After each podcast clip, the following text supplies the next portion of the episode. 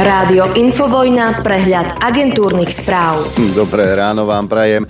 Je 2. novembra roku 2023 a začína sa 8. rok vysielania Rádia Infovojna. No a začneme mm, tradične agentúrkami. E, horúca správa z Bratislavy. Polícia od rána zasahuje na viacerých miestach Bratislavského kraja v rámci protidrogovej akcie e, Seminárium. Na Facebooku uviedla, že bližšie informácie prinesie, keď to umožní procesná situácia. Čo nás dnes čaká? Dnes po druhýkrát zasade nová vláda. Média sa ho nemôžu zúčastniť. E, budú pokračovať súdy v kauzách Dobytkár a Fatima. V Británii sa končí summit k, bezpečnostnej, e, k bezpečnosti umelej inteligencie a Orbán a Macron navštívia Kazachstan.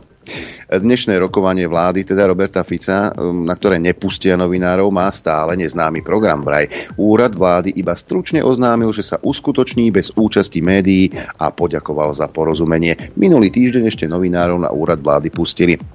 Robert Fico chce presunúť peniaze z plánu obnovy na projekty zelenej dopravy, napríklad na nákup električiek, ekologických autobusov a vlakov. Tvrdí, že dosiaľ sa z plánu minulo len okolo 60 miliónov eur. Zdá sa, že toto sme schopní obstarať v rozumnom čase, povedal premiér o dopravných nákupoch. Slovensko už v minulosti dohodlo v pláne obnovy zmeny, e, musela s nimi však súhlasiť aj Európska komisia. Fico to povedal po úvode návštevy na ministerstve dopravy, ktoré po novom riadi nominant Smeru Jozef Ráž mladší a štátnymi tajomníkmi sú Igor Chomá a Denisa Žiláková. Nový minister pôdohospodárstva Richard Takáč nie je spokojný so stavom Slovenského pozemkového fondu a ani štátnych lesov Slovenskej republiky. Dá sa preto očakávať, že vymení ich šéfov. Menej kritický bol k pôdohospodárskej platobnej agentúre, na ktorej treba podľa neho dokončiť iba rozbehnutú digitalizáciu. Prepravca plynu Eustream, ktorý dlhodobo patrí medzi najziskovejšie slovenské firmy, prvýkrát prerobil. Za posledný účtovný rok utrpel stratu 12,5 milióna eur, kým v lepších časoch bežne dosahoval zhruba 400 miliónové zisky. Dôvodom je menej ruského plynu prúdiaceho z Ukrajiny. Sudca okresného súdu vo zvolenie Dalibor Milan bude mať na rok znížený plat o 60% Potvrdil to odvolací e, disciplinárny senát Najvyššieho správneho súdu. Sudca sa dopustil pokračovacieho závažného disciplinárneho previnenia vraj. Odvolací senát zamietol odvolanie predsedničky okresného súdu vo zvolenie tzv. Filadelfii, ktorá navrhovala odvolanie Milana z funkcie sudcu. Ide o prvé skončené odvolacie disciplinárne konanie Najvyššieho správneho súdu. Disciplinárne senáty Najvyššieho správneho správneho súdu rozhodli už vo viacerých odvolacích disciplinárnych konaniach, no išlo o tie, ktoré boli prevzaté zo súdnej rady. Nemocnica v Žiari nad má problém. Pre nedostatok personálu pozastavila na konci roka prevádzku pôrodnice. Predbežne to vraj bude na 3 mesiace. Nemocnica patrí pod spoločnosť Agel. Súčasná situácia podľa nej vyplynula z odchodu štyroch lekárov. Prvou náhradou je možnosť pôrodu v najbližšej pôrodnici vo zvolenie. Ďalšou možnosťou pre rodičky z regiónu je využitie služby pôrodnice v Levi Leviciach. Odhady celkových škôd po zemetrasení je 16 miliónov eur. Z toho dve tretiny sú škody na súkromnom majetku obyvateľov z obcí, najmä z Vranovského a Humenského okresu. Rezort vnútra spresnil, ktoré náklady uhradí štát ľuďom na domoch, ktoré na východe Slovenska poškodilo 9. oktobra zemetrasenie. Napokon uhradí všetky náklady na strhnutie budov, ktoré statici označili za nebezpečné, zaplatí aj odvoz stavebného materiálu z poškodených budov. Premiér Robert Fico, ale aj minister Erik Tomáš či Matúš Šutaj Eštok idú v piatok na východ do dedín zasiahnutých zemetrasením. Minister vnútra tvrdí, že predchádzajúca vláda bezcitne ignorovala zasiahnuté rodiny a oni sa idú pozrieť, ako môže vláda pomôcť. Na zmenu legislatívy, v ktorej by boli ukotvené zásadné riešenia pre zaistenie bezpečnosti obyvateľov obcí, ktoré sú neustále ohrozovaní návštevami medveďa hnedého, vyzvali vládu Slovenskej republiky a členov parlamentu starostovia 8 najviac postihnutých obcí okresu Žiar nad Hronom. Premnožený medveď a zmeny jeho správania nadobudli v poslednom období nevýdané rozmery s priamým dopadom na tamojších obyvateľov. Uvádzajú starostovia Trnavej hory, Pitelovej, Ihráča, Hronskej Dúbravy, Jastrabej, Kunešova, Slaskej a Lutily. Situácia je dnes tak kritická, že obyvatelia sa pri pohybe obcov, pri dochádzke detí do školy, na nákup do obchodu či pri ceste do zamestnania obávajú o svoju bezpečnosť aj cez deň, pretože s medveďom sa stretávajú v intravilánoch obcí, približujú starostovia. Sme presvedčení, že je čas pristúpiť k adresnej regulácii problémových medveďov žijúcich v kritických a pre ľudí nebezpečných oblastiach, podobne ako je tomu v Chorvátsku, kde pri tisíc žijúcich jedincoch povolujú odstrel 70 až 140 jedincov ročne, alebo v Slovensku, v ktorom žije 800 jedincov a tam bol povolený odstrel od 47 do 183 medveďov ročne. Aj napriek každoročnému odstrelu časti populácie tam nie je medvedia populácia ohrozená, pripomínajú. Poďme na povolebné tanečky, táto správa vyvolá úsmev. Strana demokrati bude mať snem 2. decembra, teda o mesiac. Členovia si budú na novo voliť celé vedenie. Demokrati sa do parlamentu nedostali, no tvrdia, že stále chcú byť stredovou stranou. Bývalý poslanec Národnej rady a podpredseda strany Miroslav Kolár už oficiálne ohlásil koniec v aktívnej politike. Poďme za rieku Moravu. Česko predlží kontroly na slovenských hraniciach najmä do dva, naj, najmenej do 22. novembra. Kontroly platia už od začiatku oktobra. Česko a ďalšie susedné krajiny ich zaviedli pre nelegálnu migráciu. Podľa ministra pre európske záležitosti Martina Dvoržáka kontroly medzi štátmi Európskej únie narúšajú imič šengenského priestoru, ale Česko nemá inú možnosť, než ich predlžiť. Uviedol to pred stredajším rokovaním vlády. No, ja neviem, čo tí Česi, Moravania a Slezania robia paniku. Veď Veď keby počúvali mladého Šimečku, tak vedia, že migrácia už tak klesla, že sa o nej ani nemusíme baviť. Nuž, nemáte takých politikov ako my. A Babiš to sám nevytrhne. Španielskí socialisti zrejme predložia zákon o amnestii pre katalánskych separatistov. Tým by otvorili cestu pre novú vládu socialistického premiéra Pedra Sancheza, ktorý potrebuje podporu katalánskych separatistov. Hlasovať by sa mohlo o novej vláde už na budúci týždeň, najneskôr však do konca novembra. Zámer udeliť amnestiu ostro kritizujú pravicové strany, ktoré proti opatreniu usporiadali v nedelu demonstrácie s desiatkami tisíc účastníkov.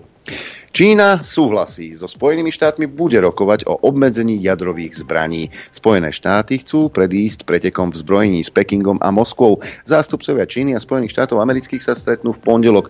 Pôjde o prvú takúto schôdzku od čias prezidenta Baracka Obamu. A poďme do horúcej oblasti. Je to tragédia vojny, vyhlásil Izrael po útoku na utečenecký tábor Jabalia, kde boli aj nevinní civilisti. Izrael sa bráni, že všetkých vyzval, aby odtiaľ odišli preč. Podľa odborníkov však ani varovania v dostatočnom predstihu nedávajú voľnú ruku. A niektorí ľudia jednoducho neodídu a niektorí nemôžu odísť, hovorí bezpečnostný analytik Mark Garlasko. Hamas tvrdí, že pri útokoch na utečenecký tábor Jabalia zomrelo najmenej 195 palestínčanov a ďalších 120 ľudí je stále nezvestných v sutinách budov. No a izraelské útoky na palestínsky utečenecký tábor môžu byť vojnovým zločincom, tvrdí komisár OSN. Podľa neho vysoký počet obetí a rozsiahle škody poukazujú na to, že údery izraelského letectva mohli byť neprimerané. Nad vysokým počtom civilných obetí v tábore, kde podľa miestnych médií žije zhruba 116 tisíc ľudí, vyjadril zdesenie aj minister zahraničných vecí Európskej únie Joseph Borrell. Len na porovnanie, Ukrajina zažila v stredu najsilnejšie ostreľovanie od začiatku roka, vraví minister vnútra Ihor Kolimenko. Rusi podľa neho ostreľovali celkom 118 miest a dedín. Viaceré médiá predtým informovali, že Severná Kórea dodala Rusku muníciu na dva mesiace. Nočné ostreľovanie v severovýchodnom Charkovskom regióne zabilo jednu osobu a ďalší človek zomrel v južnom Kersonskom regióne, informovali miestni obyvatelia. Izraelské bombardovanie pásma Gazy poškodilo alebo zničilo 10 tisíce budov, ukázala analýza satelitných záberov. Na severe zasiahli najmenej štvrtinu domov, zábery však svedčia aj o pokračujúcom ostreľovaní juhu, kam Izrael odporúčil civilistom, aby sa presunuli. Jamon van der Hoek a Cory Sher dospeli k záveru, že od 7. októbra bombardovanie poškodilo alebo zničilo vyše 38 tisíc až 44 tisíc budov. Posledné analyzované zábery pochádzali z nedele 29. oktobra. Počet obetí odvetných izraelských útokov v pásme Gazy stúpol najmenej na 8796 obetí, tvrdia palestínske úrady. Svetová zdravotnícká organizácia varuje, že pásmo Gazy je na pokraji zdravotníckej katastrofy. UNICEF zase upozornil, že v enkláve hrozí úmrtie detí pre nedostatok vody. Dodávky vody sú podľa fondu len 5-percentné oproti bežnému stavu. Nemocnice v pásme Gazy, ktoré sú preplnené tisíckami zranených, nemajú Nemajú dosť liekov, dochádza im aj palivo, ktoré poháňa generátory a ktoré potrebujú aj pre sanetky zvážajúce ranených. Niekoľko nemocníc už prestalo v dôsledku toho fungovať. K tomu všetkému stále okolo nás dopadajú rakety. Nemáme ani čistú vodu, jedlo, pohodné hmoty dodal. No a do konfliktu sa zapojili aj rebeli z Jemenu. E, tí sú podporovaní Iránom. No a v útorok prvýkrát od začiatku aktuálneho konfliktu vypálili na Izrael balistické rakety. Expert časopisu Economist to označil za zjavnú eskaláciu zo strany Iránu. Obavy z eskalácie znásobujú aj útoky Iránom podporovaných skupín na amerických vojakov na Blízkom východe. No a Izrael navrhuje presídliť milióny palestínčanov z pásmy Gaza do Egypta. Vyplýva to z uniknutého dokumentu Izraelského ministerstva spravodajských služieb, podľa ktorého je jedným z riešení posunúť ľudí na Sinajský poloostrov. Dokument z 13. oktobra naznačuje, že Izrael by mohol spočiatku premiestniť obyvateľov z pásma Gazy do stanových miest, po ktorom by neskôr nasledovalo zriadenie stálych komunít na Severnom Sinaji, informoval denník Harec. Alternatíva C, ktorá vyzýva na usídlenie obyvateľov Gazy na Severnom Sinaji, by bola najlepšia pre dlhodobú bezpečnosť Izraela, píšu autory článku. Kancelária izraelského premiéra Netanyahua túto správu bagatelizovala a uviedla, že ide o predbežný dokument. Spojené štáty a Izrael dokonca zvažujú zriadenie mnohonárodnej bojovej skupiny v pásme Gazy, ak by izraelská armáda dokázala vyhnať z regiónu Hamas. Tvoriť by ju mohli americké, britské a francúzske jednotky. Americkí a izraelskí predstavitelia diskutovali aj o druhej možnosti, ktorá by zriadila mierové sily podľa vzoru tých, ktoré dohliadajú na egyptsko-izraelskú mierovú zmluvu z roku 1979, uviedla agentúra Bloomberg s odvolaním sa na ľudí oboznámených s rozhovormi. Treťou možnosťou by bolo, že Gaza bude dočasne pod dohľadom OSN. Zdroje Bloombergu poznamenali, že rozhovory sú stále v počiatočnom štádiu a veľa sa môže zmeniť. No a Čile a Kolumbia si predvolali veľvyslanca z Izraela kvôli operácii v pásme Gazy. Podľa nich krajina porušuje medzinárodné humanitárne právo a už predtým Bolívia prerušila s Izraelom diplomatické vzťahy. Poďme na Ukrajinu. Zdá sa, že to, čo predpovedali mnohí, sa stáva skutočnosťou. Veľkolepá ofenzíva, teda aspoň veľkolepo ohlásená, e, pána Zelenského dopadla tak, ako sa očakávalo. Akurát, že zomreli desiatky tisíc ľudí, ktorí sa nachádzali e, na Ukrajine a boli vohnaní do mlinčeka na meso. Leopardy ani Challengere neboli zázračnou zbraňou. Dalo by sa povedať, že výrobcovia stratili gloriolu nezničiteľnosti ich výrobkov. Mesiášstvo Zelenského zabilo mnoho ľudí a to za nadšeného povzbudzovania západných, samozrejme demokratických krajín. Vojna na Ukrajine prechádza do novej fázy pozičných bojov, ktoré sú výhodné pre Rusko, vyhlásil generál Valery Zalužný pre časopis Economist. E, Ukrajina podľa neho potrebuje nové vojenské schopnosti a technológie, aby zvrátila tento priebeh, najmä teda letectvo. Vyzval tiež, aby Ukrajina zlepšila výcvik svojich vojakov a rozšírila kategórie občanov, ktorí môžu byť povolaní do armády. V skratke, do posledného Ukrajinca. No ale Otázka korupcie na Ukrajine, ktorú Transparency International zaradila medzi najskorumpovanejšie európske krajiny okrem Ruska, sa vo Washingtone DC stáva hlavnou témou, keďže prezident Joe Biden nadalej presadzuje, aby sa do bývalého sovietského štátu posielalo viac amerických dolárov daňových poplatníkov. Okrem 113 miliárd dolárov, ktoré už boli pridelené Kievu, sa Bidenová administratíva pokúša presvedčiť kongres, aby poslal Ukrajine ďalších 62 miliárd dolárov. Viazaní viazaním financií na núdzové financovanie pre Izrael a hraničnú krízu USA. Senátor J.D. Vance, hlavný odporca pokračovania vo financovaní zástupnej vojny proti Rusku, v pondelok povedal Sedel som na mnohých briefingoch, kde mi bolo slúbené, že Ukrajina nemá problém s korupciou. Administratíva Bidena nám však klamala. Na Ukrajinu už ani cent. No a hlavný prezidentský poradca Zelenského v anonimnom rozhovore pre časopis Time uviedol, že snahy ukrajinskej vlády potlačiť korupciu sa ukázali ako bezvýsledné, keďže boli implementované príliš neskoro na to, aby mali nejaký vplyv vrátane prepustenia ministra obrany Olexia Reznikova. Ľudia kradnú, ako keby nebolo zajtrajška povedal publikácii hlavný poradca a uviedol, že úradníci necítia žiaden strach z korupcie, pretože prepustenie Rezníkova a ďalších trvalo 6 mesiacov po varovaní Zelenského, že ministerstvo obrany sa topí v žumpe. Ďalší uviedol, že Zelenský klame sám seba a dodal, nemáme žiadne možnosti, nevyhrávame, ale skúste mu to povedať. Times si pokračovali tvrdením, že predstavitelia v Kieve začínajú veriť, že v dôsledku ťažkých obetí za posledný rok a pol už nemusí byť dostatok vojakov na víťazstvo vo vojne. Aj keby Spojené štáty dodali všetky potrebné zbranie, jeden z poradcov uviedol, nemáme mužov, ktorých by sme použili. Poďme na zdravotnícke oddelenie, vytiahnite si predskovky, ideme plakať. Pfizer sa v treťom kvartáli prepadol do straty takmer 2,5 miliardy eur. Americkej farmaceutickej firme sa to stalo po prvýkrát od roku 2019. Pred rokom mala zisk takmer 9 miliárd dolárov. Na vine je pokles dopytu po liekoch a vakcínach na COVID. Pfizer už v polovici októbra oznámil odpisy v dôsledku slabého dopytu po lieku na COVID-19 Paxlovid a vakcíne Comirnaty.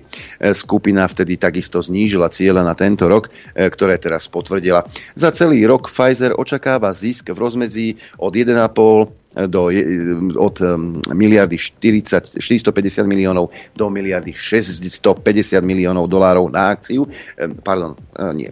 E, euro, pardon, dolár 45 až dolár 65 na akciu pri tržbách 58 až 61 miliard dolárov. Tržby z predaja lieku Paxlovica vo štvrť roku prepadli o 97% na 202 miliónov dolárov. Tržby z predaja vakcíny, ktorú Pfizer vyrába s nemeckým partnerom BioNTech, klesli na e, miliardu 300 miliónov dolárov zo 4,5 miliardy pred rokom. No a ešte e, si dáme počasie však áno. A neplačte za Pfizerom, predtým zarobili dosť. Predpoveď počasia. Na Slovensku zväčša slnečno len na severe, kde tu mraky, hmla na Chopku a v Prešove. Teploty pomerne vysoké, 13 stupňov v Dudinciach, v Urbanove aj v Gabčíkove, 12 v Bratislave, 11 v Senici a v Kuchyni, 12 stupňov hlásia aj Trenčín, Piešťany a Nitra, ale aj Žiar nad Hronom či Prievidza a Sliač, 12 stupňov aj v Žiline či Martine, 11 v Liesku, na Chopke minus 1 stupeň pri témle, 10 stupňov v Lučenci, 12 v Rožňave, 7 v Telgárte, takmer 10 v Poprade, no a teploty na východe naj najteplejšie v Kamenici nad Cirokou 13 stupňov, 10 stupňov v Košiciach a v Trebišove, ale aj v Tisinci, 9 v Bardejove a len 7,5 stupňa v Prešove. Predpoveď na dnes hovorí, že bude polojasná až oblačno, do poludňajších hodinách miestami hla, alebo zamračené nízkou oblačnosťou. V popoludnejších hodinách v západnej polovici územia ďalšie pribúdanie oblačnosti. Ojedinele sa môžu vyskytnúť aj slabé zrážky, no a najvyššia denná teplota vystúpi na 11 až 16 stupňov, na juhozápade miestami okolo 19 stupňov. Teplota na horách vo výške 1500 metrov okolo 5 stupňov a fúkať bude juhovýchodný až južný vietor rýchlosťou 10 až 30 km za hodinu, na západe a severe miestami okolo 40 km za hodinu. V nárazoch to môže byť až 60. Na hrebeňoch hôr prudký vietor až výchrica. Dopoludne na Infovojne s Adrianom. Včera sme svetili, tak e, sme si nezopakovali akčnú peťku, zopakujeme si ju dnes. Je to hitparáda výrokov našich politikov alebo verejne činných osôb, na ktorých sa niekedy zasmejeme, niekedy je to smiech cez slzy, niekedy sa ťukneme do čela, že pre boha toto fakt. Ale treba si uvedomiť, že sú to ľudia, ktorí ktorých sme si volili, hej, čo sa týka politikov. My sme zodpovední za to, že ten priestor majú a takéto perly ducha nám ponúkajú. A my si vždy každý týždeň vyberieme 5 a tie vám ponúkneme a vy v tej hitparáde hlasujete za ten najvýrok, či už najsmiešnejší, najhlúpejší, je absolútne jedno, ale e, víťaza e, táto hitparáda má každý týždeň. A nie jedného, ale dvoch pretože ak sa zapojíte do našej parády a mailom zahlasujete na adrese apzaminačinfovina.bz, víťazmi môžete aj vy, vy byť, pretože v útorok takto o tomto čase budem telefonovať jednému z vás, ktorého vyžrebujeme a odmeníme, odmeníme tým, čo si sám vyberie. Za čo idete hlasovať tento týždeň? Predstavte si, pán Hríb, aj, poznáte pána novinára, má vlajku americkú vycapenú už dlhodobo u seba v redakcii a tvrdí o sebe, že je americký vlastne, aké to fasa, keď tí Američania spievajú tu. A pred každým tým domom e, si vycapia tú americkú zástavu. Keď to urobíš ty, tak si podľa neho tupoň. Vám tu vysí americká zástava. Áno, my sme americkí vlastníci. e, to je taká zvláštna vec. Eh, vždy, keď som v Amerike a vidím tam tie vlajky, ktoré majú obyčajní, obyčajní ľudia vyvesené, alebo keď som na škole tam a deti tam spievajú americkú hymnu a modlia sa, tak mi to príde úplne prirodzené, silné a hlboké. Súčasne títo naši, čo tu chystajú, príde mi to trápne, tupé a neúprimné. Nož, čo ti mám to povedať, chlapče môj zlatý. E, zvuk číslo 2. Máme novú vládu, ktorá hovorí, že bude robiť e, politiku národnú, suverénnu ale niektorí sú z toho zrození, ako aj pani Marcinková zo Slobody a Solidarity zvuk číslo 2. Nie je žiadnym prekvapením, že tu nastane veľký odklon od zahraničnej politiky, ktorá tu bola doteraz a ja sa obávam, aký to môže mať vplyv na Slovensko, pretože pán premiér nazval túto politiku slovenskou zahraničnou politikou. Lenže Slovensko už dávno nie je izolovaná krajina, ktorá nie je súčasťou žiadnych medzinárodných záväzkov a je dobré, že tomu tak je. Lebo keby sme boli izolovaná krajina bez účasti v Európskej únie, tak dnes tu máme tanky a nerokujeme tu takto slobodne, čiže neviem sa stotožniť s tým, že budeme robiť slovenskú zahraničnú politiku. My sme súčasťou Európskej únie, Severoatlantické aliancie, čiže neviem sa stotožniť s tým, že budeme robiť slovenskú zahraničnú politiku. Zvuk číslo 3, opäť pán Hojsík z Progresívneho Slovenska. Ak chceš v Bratislave urobiť kariéru a v takejto strane byť vysoko, tak musíš pracovať. Kde? No samozrejme v mimovládkach. Priznám sa, profesionálny život som strávil v mimovládnych organizáciách a rovnako a, ako pán Huliak, ktorý je v mimovládnych organizáciách. On bol, a, pretože Slovenská polovnícka komora je mimovládna organizácia, možno on má skúsenosti z nasosnutia. Ja som skúsenosti a, v tomto smere žiadne nemal. Isté, Slované. Máme tu agendu LGBTIQ+, progresívci, ale aj Saska na čele s Cigánikov razia túto ideológiu. Eh, LGBTI, už ani nevieme, koľko to má písmen, koľko je vlastne pohlaví a koľko tých písmen za LGBT eh, by malo byť. No a eh, niečo o tom vie aj Monika Beňová, veď ona je taká zástankyňa tohto smeru, ale tiež už dvíha obočie pri tom množstve tých slov a pomenovaní a e, rodov. Ale kde sme sa to dnes dostali? Veď dneska už niekto pomaly nevie ani koľko písmen je v tom názve a nevieme ani, že vlastne za čo máme bojovať, alebo čo teda má byť tá legislatíva. Akú legislatívu pripravíte pre písmeno A, povedzte mi. Neviete, že? No ani ja neviem. A to sa v tej téme teda docela orientujem. Takže áno, poďme sa o tom baviť normálne, poďme sa o tom Čo je písmeno A? To sú asexuály, pani redaktorka. Ani to neviete, pani redaktorka. No a zvuk číslo 5 e, sa bude týkať mojej obľúbenkyne Veroniky Remišovej, ale tentokrát neperlila ona. Dožila sa obhajoby od Igora Matoviča. Opäť podlý útok a v tomto prípade opäť na ženu, však kto by sa aj čudoval, takíto ľudia veľmi zvyčajne e, ľúbia útočiť na ženy, lebo ich asi nemajú radi. Takže ja chcem pánovi Petrovi Pelegrinimu odkázať. E, Veronika Remišová má tri tituly, a jeden titul má zo Sorbony z Francúzska, druhý titul má z Bruselskej univerzity a zo Slovenskej e, školy výtvarného umenia, či VŠMU, či ak sa nazýva, má ešte navyše aj doktorát. Takže pán Pellegrini v porovnaní s vašim kúpeným titulom si myslím, že je to o mnoho študovanejšia žena, o mnoho schopnejšia a o mnoho charakternejšia žena ako vy. Povedal Igor Matovič, ktorému diplomovku napísal niekto na dovolenke však. Ale veď pohode a keď už chceš na niečo poukazovať, tak e, VŠMU je, je niečo iné, ako si uviedol. Hej? A Veronika Remišová je e, vyštudovala dramatie, dramaturgiu bábkového divadla. Zvuk číslo 1 hýb. E, Marcinková má dvojku, Hojsik trojku, Beňová štvorku, peťku má Matovič. Toľko akčná peťka, len zopakujem mailovú adresu ap.infovojna.bz Dobre, áno, Norbert. Dobré Halo. ráno, tu som, tu netreba ma hľadať. Dobré ráno tebe, poslucháčom. Poslucháčom že 8 rok začína. Áno, všetko najlepšie ti prajem. prajem ti všetko Aj najlepšie. tebe všetko najlepšie. Ja som 7 rokov za nami, no. Takže my, sme, my vlastne to nikdy nevieme osláviť, hej, pretože my sme prvý krát sme vysielali cez sviatok a potom dodržujeme sviatky, takže nikdy to nie sme, keď je výročie.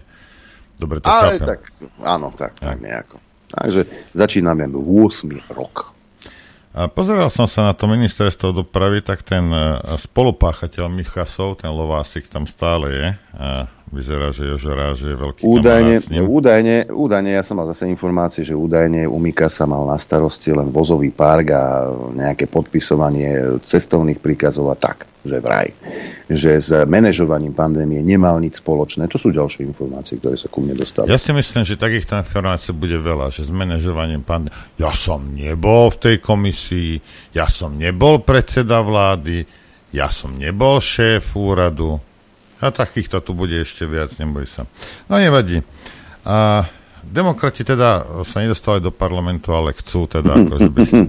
Počúva. Ja som sa nedostal na posledné olympijské hry, ale stále chcem byť šprintérom. Nebojte sa. Budem, budem, budem triedo, uh, trénovať. Teda, hej? No. A, a čo sa týka, čo sa týka toho Pfizeru, ako nebodla by im teraz nejaká nová pandémia. Čo?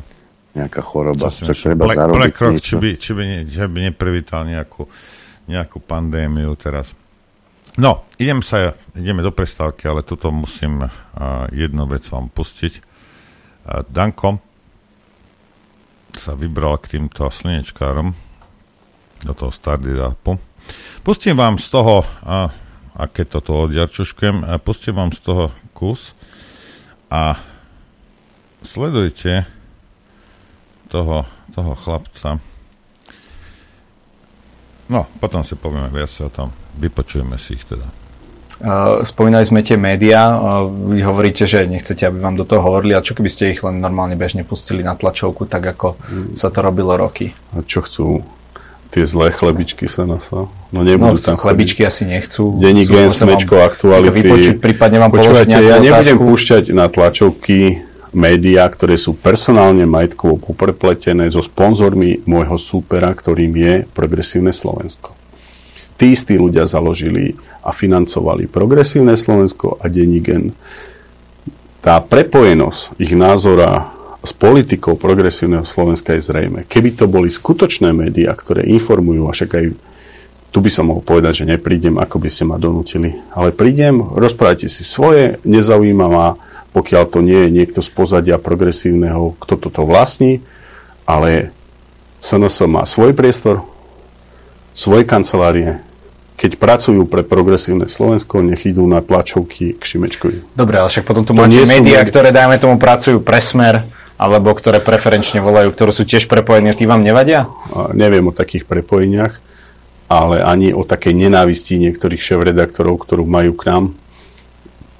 Je to môj názor, to mi nezoberiete a kým budem predsedom SNS, tieto médiá tam chodiť nebudú. Dobre, a rozmýšľate aj nad nejakou, nejakým iným prekreslením tej mediálnej mapy, že tak ako to hovoril, myslím, Blaha, že proste radšej nechodia do, politici do tých alternatívnych médií, nech ich musia citovať ako tie mainstreamové médiá a tak. E, je tam nejaká takáto taktika, keďže máte ministerku kultúry, ktorá zodpovedá aj za, za médiá? A pozrite sa, ja tam chodím. A kde som mal chodiť? Len vy ste ma volali a alternatívne médiá, veď som nebol v RTVS 3,5 roka, napísal mi šéf RTVS, že nemá stoličku pre SNS, keď bolo po komunálnych voľbách. Do diskusí chodili stále len Pelegrini Kolár, tak ale ani progresívcov tam nejako extra nepozývali ale na to, že aj keď mali veľké preferencie, nechajte, aj keď mali veľké začnem hovoriť o denníku N a progresívnom Dobre, Slovensku, Adam, o Šimečkovi. Adam denník nerozhoduje o nejakej verejnej mienke na Slovensku, či? Nie, či ale robí politiku v prospech progresívneho Slovenska.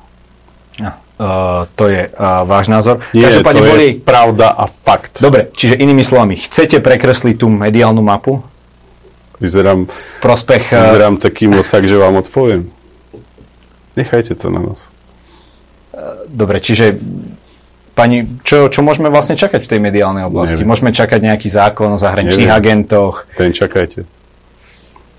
Ten čakajte. Ten, kto tu bere peniaze zo Spojených štátov, nech je a ten, kto berie z Ruska? A kto, kto berie z Ruska, nech je ruský agent. Súhlasím. Ale nech si tu nikto nevymýšľa a neobvinuje niekoho, kto má čistý štít. A ja chcem, aby ľudia videli, kto berie odkiaľ peniaze a koľko a potom pochopíte mnohé veci.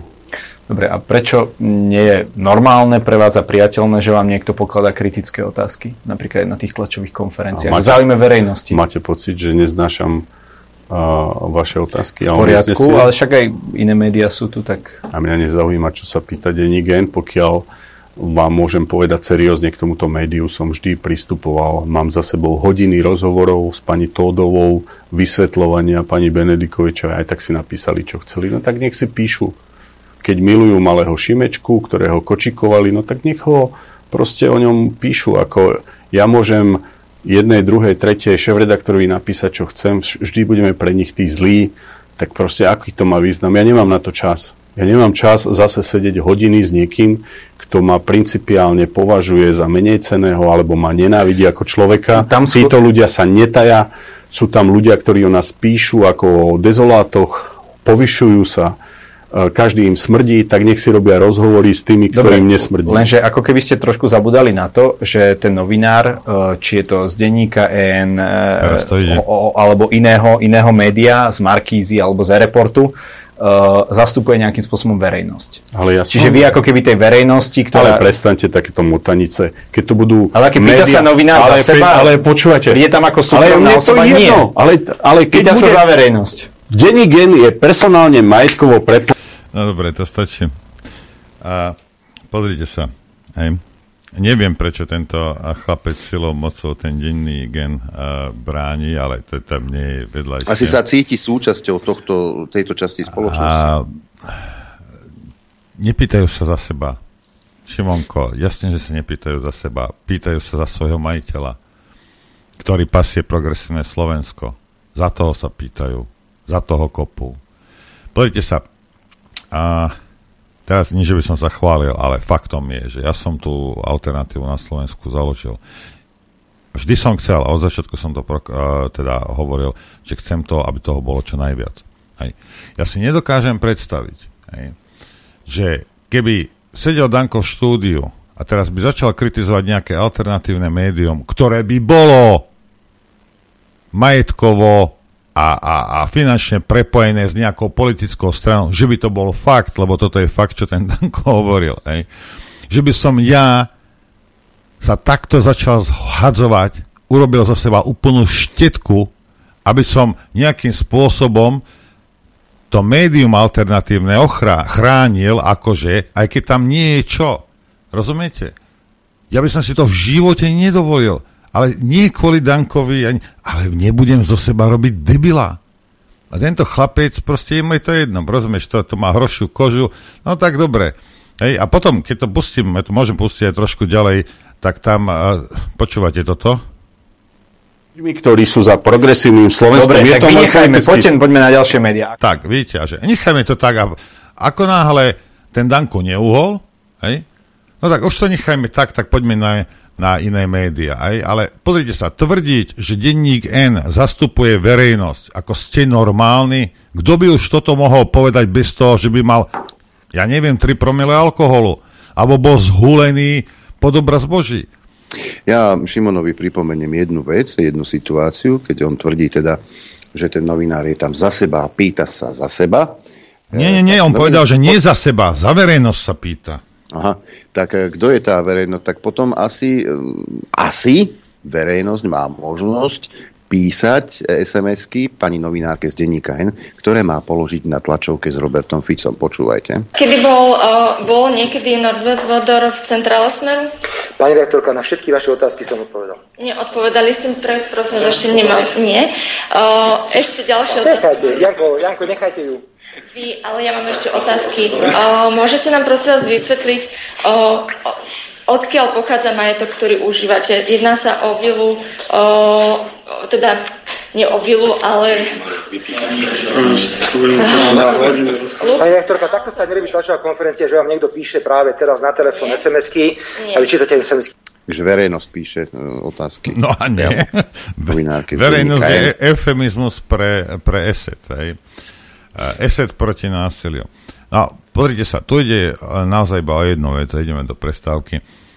Nie sú peniaze na svete, ktoré, kvôli uh, ktorým by som ja pri obrane nejakého alternatívneho média, ktoré je prepojené takto finančne s nejakou politickou stranou, aby som ja sám seba zhadzoval. Otázka je, či ten chlapec je tak hlúpy, hej, alebo za tých pár tisíc mu to stojí. Hej, ale takto si, takto si normálne srať na vlastné meno, ešte si to aj rozmazávať, ako môže niekto, kto je pri zmysloch, povedať, že denník N zastupuje vere- akú verejnosť? Firmu ESET? Akú verejnosť zastupuje? Ako, rozum, rozumiete? Ale oni žijú v tej svojej bubline, keď aj progresívne okay. Slovensko povie, že, že Slovensko, Slovensko si to myslí. Ako keby zastupoval 90% občanov Slovenskej republiky. Slovensko si to myslí. No, hon, ty si to myslíš. Ponovo Matovič nemá názov hnutia. Ja, Oľa, ja, Oľa, ja poviem, na Slovensko. naši poslucháči, naši diváci, lebo to je nejaká... Ale nikdy nepoviem, že verejnosť. Verejnosť je každý. A oni nezastupujú každého, zastupujú jednu firmu. To bož, zastupujú záujmy jedného majiteľa z tej firmy. Ako, nehnevajte sa na mňa. Takto sa zhodiť, ja, proste ako čo? To, to, to, to, za koľko peňazí? Šimonko, koľko ti platia za, za, za sranie si na vlastné meno? Ja to nechápem. To, ja, Zuza takisto. Zuza spálila všetky mosty, všetky sračky na seba. Za čo? Čo budeš robiť poradcu onému? Jak sa volá ten? Pávkovi? Ako, z, ako ste ochotní vlastné meno si zničiť sami? Týmito, týmito debilovaným, týmito lžami. A slúži k úcti Dankovi, že, že to ustal, teda ne, nebolo to zase až také ťažké, zase nechvalme Danka nejak extra, lebo ten chlapec je, ale seď sakramentsky tendenčný a slabý. Hej. No ale ideme si zahrať. Chcete vedieť pravdu? My tiež. My tiež. Počúvajte Rádio Infovojna. Dobré ráno, kolega. Pán Adrian, dobré ráno prajem. Dobré ráno. Aj Andreja pozdravujem, všetkých, čo na A začína sa ich meno, aj Antona. Aj Antona, aj, aj všetkých, aj Adolf. To, toho nie. Toho nie. Toho nie. My sa tu tak bavili s hostom, ktorý príde až o, po tom ďalšom vstupe. No teda, príde až, on tam je, ale bude. No, on tu už je, ale bavili sme sa teda o tom, že lebo nejaký Magor ma odfotil s Marekom Ťapakom na obede a zverejnil to na facebookovej stránke, že, že zverejňujeme dezolátov, hoaxy a konšpirácie. Tak som sa, čo z toho som? Či som dezolát, hoax alebo konšpirácia? Všetko, všetko. Ale ja si myslím, že by sme mohli navrhnúť ministerke kultúry, že by sa e, udelovali tituly ako zaslúžilý dezolát, e, národný dezolát. No, stálo by to za zváženie. Hej. Keď už tak, ne, nech to stojí za to. Ale e, teraz z iného súdka, pretože sa mi ozvala pani riaditeľka základnej školy, e, pani Adela. E, my máme nového ministra e, Druckera. Boli tu všelijaké tie reformy školstva a e, cykly a čo ja viem, čo ešte. Ale nie len to sa dostalo od 1. septembra na stoly riaditeľov škôl. E, mám tu taký, že katalóg podporných opatrení. Je to pomerne obsiahlný dokument a ja, čo nevzdelanec, neviem si to naštudovať. No, viem si to naštudovať, ale darmo by som ja vám o tom hovoril, keď vám o tom môže povedať niekto, niekto z praxe. E, pani Adelka, už na linke, počúvame vás. Pekný Dobré deň. ráno.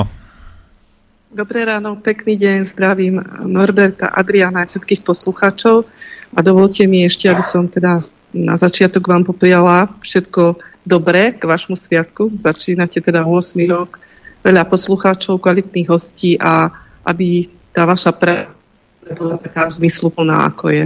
Teda mne dáva veľký zmysel. Ďakujeme A tým veľmi pod- pekne. K tým podporným opatreniam, ja by som začala skôr takou pervičkou ešte pred tými podpornými opatreniami. Takže gu- vlastne pedagogickí a odborní zamestnanci v škole v zmysle zákona 138 o pedagogických a odborných zamestnancoch sú povinní rešpektovať alebo pracovať v zmysle nejakého etického kódexu pedagogických zamestnancov, ktorý je zverejnený na stránke ministerstva školstva a vlastne zamestnávateľ môže rozpracovať tento etický kódex vo svojom vlastnom pracovnom poriadku v súlade s nejakým zameraním školy. A vlastne tento kódex obsahuje ako keby taký základný rámec správania sa pedagogického zamestnanca a odborného zamestnanca. No a od 8.9.23 tu máme takú perličku, čiže to nám pre, pripravila ešte tá predchádzajúca vláda v časti 3, kde je vzťah pedagogického zamestnanca, ale odborného zamestnanca k žiakom, zákonným zástupcom a zástupcom zariadenia, boli včlenené dva odseky. Prvý e, odsek, citujem, pedagogický alebo odborný zamestnanec sa vyhýba manipulovaniu žiakov v mene svojho vlastného presvedčenia a podporuje ich vo vytváraní vlastného názoru. A druhý odstavec, tému alebo otázku, ktorá je vo vede a v spoločnosti vnímaná ako kontroverzná, prezentuje na vyučovaní ako kontroverznú, vyhýba sa nevyváženému prístupu k téme a zamočovaniu niektorých stanovísk, spochybňovaniu overených faktov a poznatkov vedy alebo prezentácii neoverených alebo nepravdivých informácií, ale aj preferencií niektorého názoru, ktorá nepodporuje prezentáciu slobodného myslenia nositeľov protinázoru, rozvíjať schopnosť žiakov analyzovať spoločenskú situáciu z ich vlastnej pozície. No a v štvrtom odseku, kde je zase definovaný vzťah pedagogického zamestnanca k sebe samému, ku kolegom, k žiakom, ku škole a k verejnosti, pribudol zaujímavý odsek. Pedagogický alebo odborný zamestnanec vyjadruje a prejavuje svoje občianské postoje a názory na verejnosti so zreteľom na morálny obsah a zásady etického správania stanovené týmto etickým kódexom, vrátane ich publikovania na sociálnych sieťach a internetových fórach. Čo znamená, že normálny učiteľ si povie, radšej sa nebudem vyjadrovať k ničomu, lebo náhodou budem popoťahovaný. Áno, utvorili ste si svoj vlastný názor a nechávam to teda aj na poslucháčoch, aby si nechá, e, vytvorili svoj názor. Počuli, môžu si etický kódex nájsť na stránke ministerstva školstva, takže Nedaj. taký zdvihnutý prst. Mne, to, mne, to, mne, toto, mne toto politruk hovorieval a, na akadémii, že my vieme, Norbert, že máš pravdu, ale nehovor to nahlas. Pre Boha, nehovor to nahlas. Áno. Hej. A ja už patrím k tým starším, takže mne to silne pripomína niečo, čo už som kedysi zažila. Mm. No ale potom, aký tuto učiteľ sa musí vyjadrovať tak, ako sa má na hodinách a kontroverzne témy, ja neviem mm-hmm. čo. Ale potom príde školenie z určitých mimovládok na školy, kde jedným z prednášateľov je Norov kamarát najlepší, Temer rodina, pán Šnídl. Áno, tak tomu sa vyjadrím tiež. Tak po školách bežal teda mail, nadácie Milana Šimečku.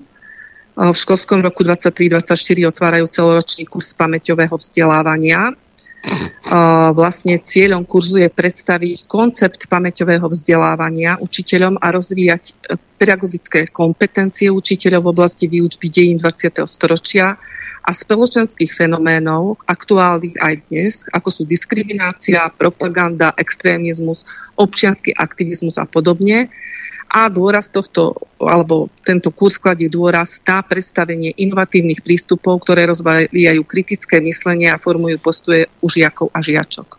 Okrem iného, uh, alebo iných uh, lektorov, tak týmito témami budú sprevádzať uh, rôzni lektory na rôzne oblasti a jedným z nich je teda Vladimír Šmidl z N. Hmm.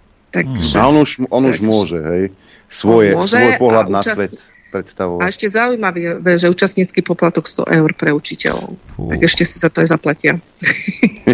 to je dobrý biznis. A snad si nemyslíte, že vám budú tak. vymývať mozgy zadarmo, veď to snad nie. No veď toto. A je teda podpor, podporený e, tento kurz pamäťového vzdelávania z Erasmus+, Plus a v spolupráci alebo s partnerom Filozofická fakulta Univerzity Karlovej v Prahe.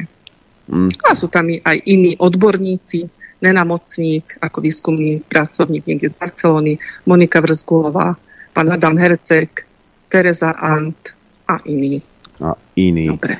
Len tak, tak, tak, tak som sa len tak pozrel, či náhodou tie mená sa nevyskytujú aj na katalógu podporných opatrení. Nie, ktoré, ideme k tomu nie? katalógu. Hej. Hej, hej. Lebo je to pomerne obsiahlý dokument. Áno, je. A kto iný ako učiteľ z praxe, dokonca riaditeľ základnej školy mi to vysvetlí, že čo to vlastne je? No, to by sme aj my radi vedeli. Takže tento katalóg podporných opatrení, čo je jeho cieľom, alebo čo je cieľom všetkých týchto zmien. Jedná sa vlastne o inklúziu. Komponent 6 z plánu obnovy je o dostupnosti, rozvoji a kvalite inkluzívneho vzdelávania na všetkých stupňoch vzdelávania, či už sú to materské, základné, stredné alebo vysoké školy. Takže podstatou tohto katalóga podporných opatrení je zavládzanie inklúzie a cieľom podporných opatrení je, aby každé dieťa uh, dostalo takú výchovu a vzdelávanie, ako potrebuje, teda prispôsobiť výchovu a vzdelávanie individuálnym potrebám každého dieťaťa a žiaka.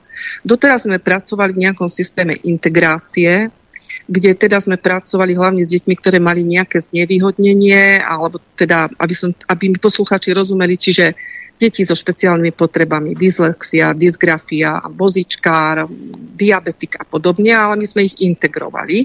Teraz je integrácia od 1.9. už neplatí, ale je zavedený systém podporných opatrení. Mm-hmm. Zaujímavé na tom je to, že tieto podporné opatrenia sú spustené teda od 1.9.2023. My sme ako školy povinné ich dodržiavať A v rámci týchto podporných opatrení majú byť v škole vytvorené inkluzívne, teda pardon, podporné týmy a tieto podporné týmy pozostávajú z nejakých odborníkov, ktorí majú pracovať s týmito deťmi. Takže legislatíva platí, ide, ale my podporné týmy nemáme. Niektoré školy majú, niektoré nemajú, niektoré majú čiastočné. No a celá tá, na mňa pôsobí celý tento systém neskutočne schizofrenicky. E, na internete nájdete krásnu podporu, ako pracovať s týmito deťmi. Toľko dokumentov, že ja ich čítam už dva mesiace a stále ešte nie som v obraze lebo keď si mám prečítať komponent šestku, katalóg podporných opatrení, všetky prezentácie, bola som na seminári, tak som zistila, že zaťažili školy neskutočne aj rodičov, opäť administratívne, učitelia, riaditeľia škôl, podporné typy budú vypracovať kvanta pierov a som zvedavá, aká pomoc sa dostane, ten čas, ktorý máme venovať tomu dieťaťu, a, a, akú, aký čas mi zostane to dieťa.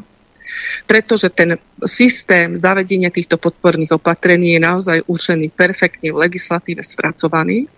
My musíme toto to, to dodržiavať, aj štyri dokumenty, dokedy sa dostane ešte len nejaká pomoc tomu dieťaťu.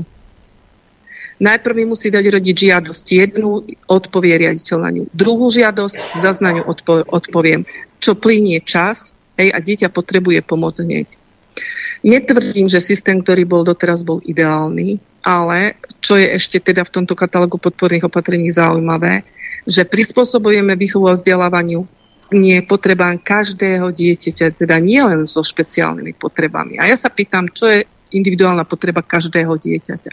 Hej, tak keď som sa na, na toto pýtala, dostala som odpoveď napríklad dieťa, ktoré momentálne v nejakom psychickom rozpoložení, rodič môže požiadať o to, aby sme mu poskytli tieto podporné opatrenia my keď zvážime, tak mu ich poskytneme. Hej? Čiže vymyslím si, dieťa alebo rodina je v nejakom rozvodovom konaní, čo my bežne sa stretávame v súčasnom období s týmito deťmi. Ale my musíme pripraviť pre také do dieťa najskôr komplex dokumentácie, pričom ja potrebujem hneď ten deň byť pri tom dieťati, neskúšať ho ten deň, keď viem, že má nejaký problém. Upozorním na tom kolegov. Čiže sú to veci, ktoré robíme bežne. Ale nie, my to musíme mať zase na papieri. A ja už mám dojem, že toto začína byť otroctvo, pretože učiteľom ani špeciálnym pedagógom, ani riaditeľom škôl ich pracovná doba jednoducho nestačí. Opýtajte sa riaditeľov, koľko hodín strávia v škole. Sme platení 7,5 hodiny. Ja robím vám 12 aj 16 hodín denne. Ja sa takto opýtam, pani riaditeľka, a kedy budete učiť? No, aj to je dobrá otázka, pretože my už sme teraz od 1.9. teda nabehnú na tento systém podporných opatrení, ale ako hovorím, v školách tieto podporné týmy nie sú, alebo sú len čiastočné. Kde sú financie? Boli sľubované financie, že do škôl budú tieto, eh, na tieto pozície zamestnávaní ľudia. My máme dodržiavať zo zákona nejaké opatrenia, ale štát nám tú podporu nedal. Eh, zoberiem si obyčajnú školu, ktorá má 500 žiakov, máme 80 detí, ktoré majú už teraz nejaké špeciálne potreby a to nehovorím, že to každé dieťa, ale to sú tie deti, ktoré majú dyslexiu, dysgrafiu a tak ďalej. Hej. A e, máme jedného špeciálneho pedagóga, 6 asistentov. Potrebujeme 11 asistentov, máme 6. A ten podporný inkluzív, teda podporný tím tvorí špeciálny pedagóg, asistenti, sociálny pedagóg, Eh, sociálny pracovník, eh, psychológ, kde tí zamestnanci sú. Ako to majú zvládnuť učiteľi, ako to má zvládnuť riaditeľ robiť túto agendu. Ako jednoducho to sa nedá fyzicky ani psychicky zvládnuť. Takže ja mám dojem, že zasa sa robí niečo od zeleného stola. Áno, sú urobené krásne farebné brožúrky, všetko je nastavené, ale ja vyzývam všetkých, ktorí to takto nastavili, príďte do školy a ukážte nám, ako to máme robiť. No tak ale keď sa peniažky mi, mi, minú na to, tak treba niečo ukázať, nejaké brožúrky a nejaké výsledky, že či to bude fungovať v praxi, to už je vedľajšie. No veď múdri páni za stolom v Bratislave zasadli a rozhodli, že toto bude pre žiakov to najlepšie. Odhľadnúť do toho, že naozaj tá učiteľka, ktorá pozná, a to sú učiteľia, ktorí naozaj, na, naozaj sú učiteľia telom aj dušou, že to berú ako poslanie, sa pozrú na to decko a vidia, že s ním niečo nie je v poriadku, zoberú sa nabok, to dieťa sa tej učiteľke, keď jej dôveruje zverí, no dobre, tak naši sa pohádali doma. Napríklad, príklad poviem, alebo babka nám umrela. Tak, tak dobre, ako ste aj vypovedali, poviem aj kolegom, detko, nehajme tak týždeň, však majú doma toto a toto, netreba na neho nejako tlačiť Ano. vyzerá, vyzerá že, že ho to celkom zobralo, tak mu pomôžeme aspoň týmto. Hej? Lenže nie. My potrebujeme 200 asistentov, 45 brožúrok, a 752 nejakých opatrení, do, do, toho ešte, do toho ešte e, kopec papierovania a to decko medzi tým, e, tá hádka odoznela doma, je už v poriadku a kým, kým sa k tomu dostane, tak už vlastne nie je čo riešiť, ale hlavne, že sme, za, hlavne, že sme zaťažili učiteľov e, takouto byrokraciou. Po prípade sme vytvorili pracovné miesta pre rôznych, rôznych teda ľudí. Ja nehovorím, že sú nevzdelaní, ale mne to príde absolútne, to keď sa idete škriabať ľavou rukou na pravom uchu, doslova. Nebolo by, povedzme, no. tieto, ja chcem sa spýtať takto, alebo blbý som mm-hmm. však, ako, tak sa spýtam blbú otázku, ako vždy. A tieto peniaze, čo sú, to sú moje peniaze, ak by ste chceli vedieť, čo sa utracajú na týchto kdejakých asistentov, neviem čo, nebolo by lepšie ich použiť na ďalších učiteľov? Napríklad, že by boli menšie triedy? Hej. Napríklad, áno. No. Ja sa len pýtam. Ja, čo, ja, čo som sa do, dočítala, tak vlastne náklady na všetok tento veľký uh, komplex zmien, ktorý ide, uh, sú vlastne z plánu obnovy. Hej. Uh, v 22,5 milióna eur ide na vypracovanie a implementáciu modelu nárokovateľných podporných opatrení vo výchove a vzdelávaní a pilotné overovanie vybraných opatrení v reforme číslo 2. Absolútne neviem, čo ste teraz povedali. Absolútne. Nemám, nemám ani, ani páru. 22,5 milióna eur ide na tie podporné opatrenia. Hej. A pritom stále hovoríme o to, že máme nedostatok učiteľov. Učitelia nám uchodia. No prečo uchodia? No, no lebo majú paniku z toho, keď prídu do praxe, že to všetko majú stíhať robiť a ešte sa majú vzdelávať. Lebo okrem toho, že to máme robiť v praxi, pre nás sú nastavené ďalšie inovačné vzdelávania, ako vlastne aplikovať do praxe tieto podporné opatrenia. A teraz sa e, ako dám naozaj na zváženie, či my žijeme v normálnej spoločnosti alebo nejakej schizofrenickej. Lebo ja keď aj by som ukončila pracovnú dobu o tretej, ako mám ukončiť, mne, mne začína ďalšie vzdelávanie inovačné, keď chcem ako, vedieť, ako to mám robiť tej praxi do nejakej pol siedmej do večera. Nad rámec mojich pracovných povinností. Hej. Teda, e, ako my, sa, my sme naozaj v tých školách, to nie je tak, ja viem, ako verejnosť nás vníma tak, že 4 hodiny si odučíme a máme pokoj. To už dávno tak nefunguje naozaj e, tá pracovná doba tomu učiteľovi nestačí. A to nehovorím o tom, že naozaj v rámci toho, že tá škola funguje v nejakom regióne, nie, vás teda ešte obec požiada, aby ste šli cez víkend niekde s deťmi na nejakú akciu. Samozrejme zadarmo. Ako, to, nechcem byť to, hnusná, no. nechcem byť hnusná, ale ako tomu, dostávam sa do nejakého schizofrénie. A stále pracujeme s deťmi so špeciálnymi problémami. Málo sa hovorí o tej bežnej vzorke populácie detí, ktoré sú teda e, intelektoválne nejakej e, normálnej rovine. A potom veľmi málo sa tam všade hovorí v tých dokumentoch, čo som čítala, o nadaných deťoch. Stále ideme ťahať hore tie deti, ktoré majú nejaké bariéry, pritom bariérou môže byť aj nadanie, hej? lebo je to nejaká špeciálna potreba a o tých sa v tých dokumentoch hovorí veľmi málo. Ja sa, chcem, ja sa chcem spýtať, že keď uh, tak lebo, dobre, nie ste nad ľudia, ale keď máte takéto extra veci, čo musíte robiť a toto a časovo a neviem čo, a niektoré asi predpokladám učiteľky majú aj svoje deti a, a rodiny a neviem aj čo. rodiny, presne. Že, viete, ako, že váš život ma veľmi ako nezaujíma, tak ako robte si to tam, jak chcete, hej. Ale nejde to na úkor vzdelávania našich detí? Rozumiete? Samozrejme, že to ide na úkor. Hej.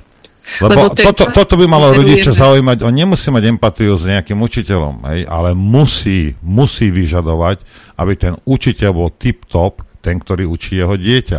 A nie, že po 12 niekde proste príde domov, uvarí večer a, a, proste, a to decko nedostane, čo má dostať. Viete? Uh, nemala by som to tak povedať, že nedostane, ale určite nedostane. Lebo Uh, no nedá sa to čas, zvládnuť normálne, ja ten, Nedá sa to zvládnuť fyzicky, Hej. pretože ja ten čas, ktorý som predtým venovala práve tej príprave na prácu s deťmi, že som si diferencovala úlohy podľa úrovne detí. Uh, teda, že mám triedu s 25 deťmi, ale 5 detí je nadpriemerne nejakých nadaných šikovných, tak im som urobila úlohy pre nich vytvorila 5 nejakých pracovných listov, ktoré budú oni robiť, keď ešte tie ostatné deti budem Áno. doučať. Hej? Na toto už ten učiteľ momentálne prestáva mať čas. No a, a preto vám vravím, že to dieťa polo. nedostane všetko, čo má dostať. Toto no. vám vravím. Veľakrát to tak je. Veľakrát to tak je, áno. A e, naozaj e, neviem, ako to tie školy... Ja mám dojem asi, že sa jediná stiažujem, ale mne práve preto, že ide o tie deti, tak sa snažím o tom hovoriť.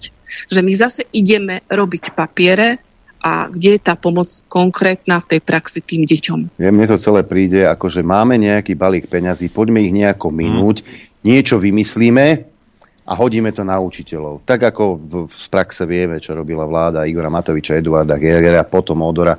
My si niečo vymyslíme. A nech to zariadia samozprávy, nech to zariadia školy, ale tie peniaze musíme minúť, lebo ich musíme minúť. Tak sa minú takýmto spôsobom, že sa nerozmýšľa, že sa nerozpráva s ľuďmi z praxe, čo naozaj potrebujú, ale vymyslí sa nejaká debilná príručka o podporných opatreniach. Doslova. Doslova. A ešte teda, aby som to tak vysvetlila, že prečo aj tej byrokracia tak je veľa, ono stále ešte za Draxlera sa hovorilo o tom, že debyrokratizácia, hej, odstranili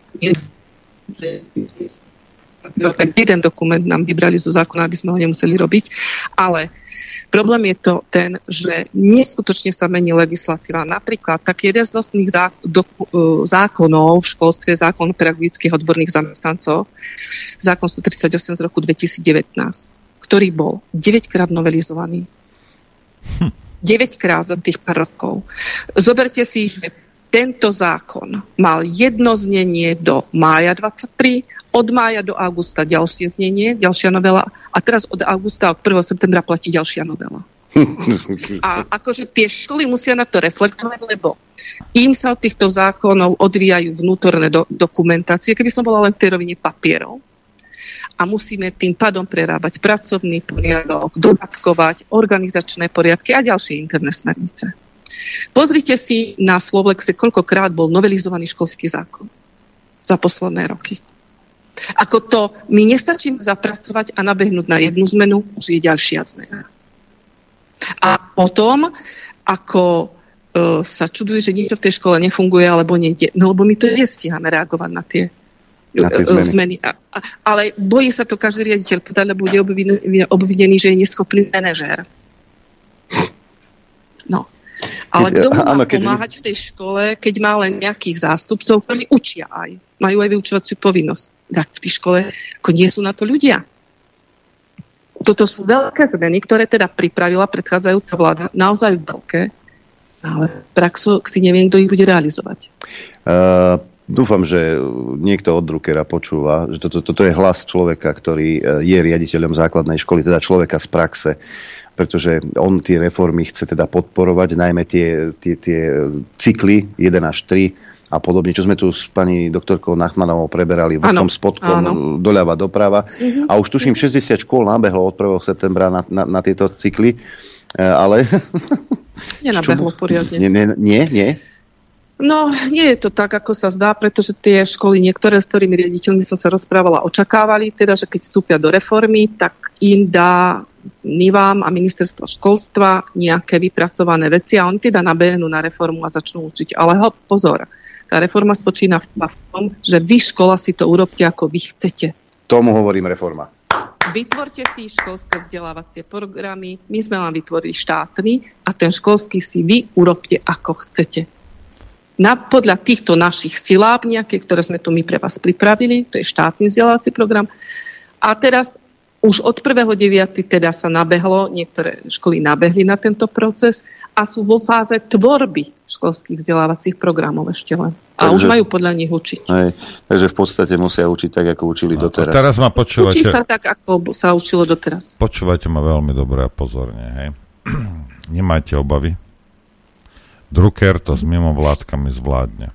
A A ak niekto nevie, o čom rozprávam, za pár mesiacov, za pár mesiacov budeme všetci vedieť, o čom Lichtner teraz rozpráva. Drucker a mimovládky to zvládnu.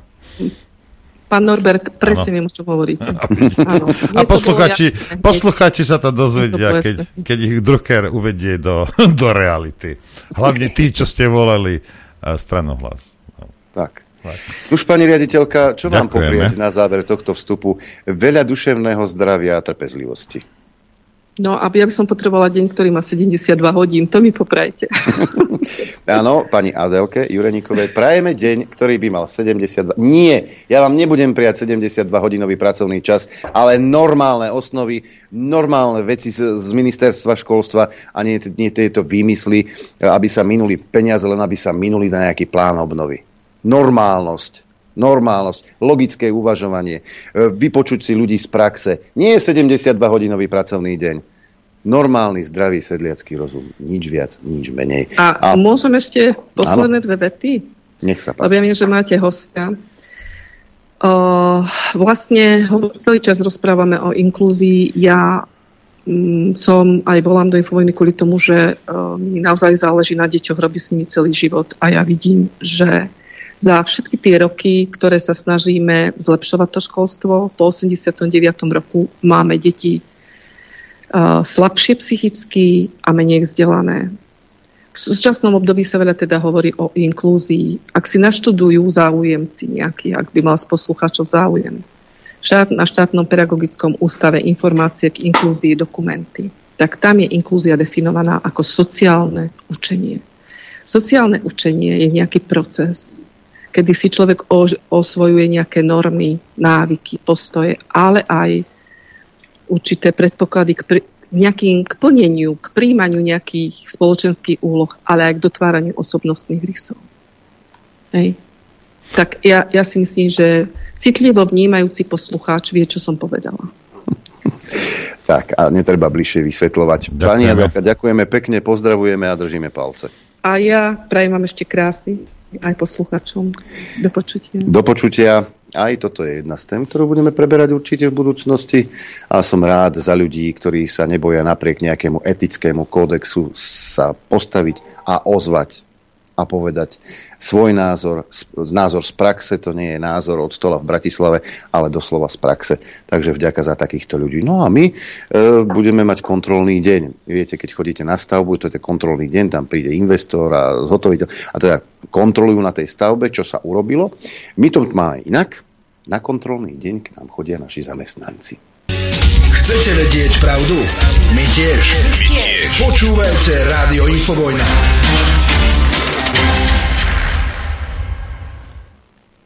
Adrianko, Adrianko, Áno. tu si? Ja som myslel, že mi zavoláš, víš. Ale keď je úplne perfektný... Tak, tak napíšem, je dobrý. Aha, tak, tak ti idem napísať, počkaj. No, napíš mi.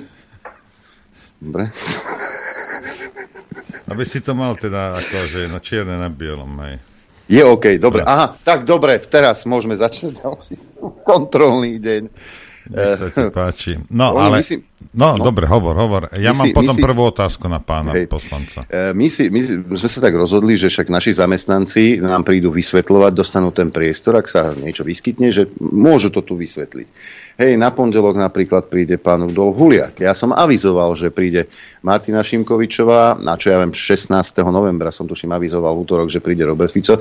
Zmena, Eh, keďže treba zachovať nejakú štábnu kultúru, tak eh, ako prvému médiu poskytne rozhovor Robert Fico nám a bude to 20. novembra a potom postupne budú prichádzať aj ministri, aby to malo nejakú štábnu kultúru. Eh, pán minister spravodlivosti aj so štátnym tajomníkom by mali prísť nasledovne a budeme si zamestnancov našich sem pozývať a budeme im klásť otázky. Také otázky, ktoré by im napríklad tetuška z denníka N nepoložila. Hej?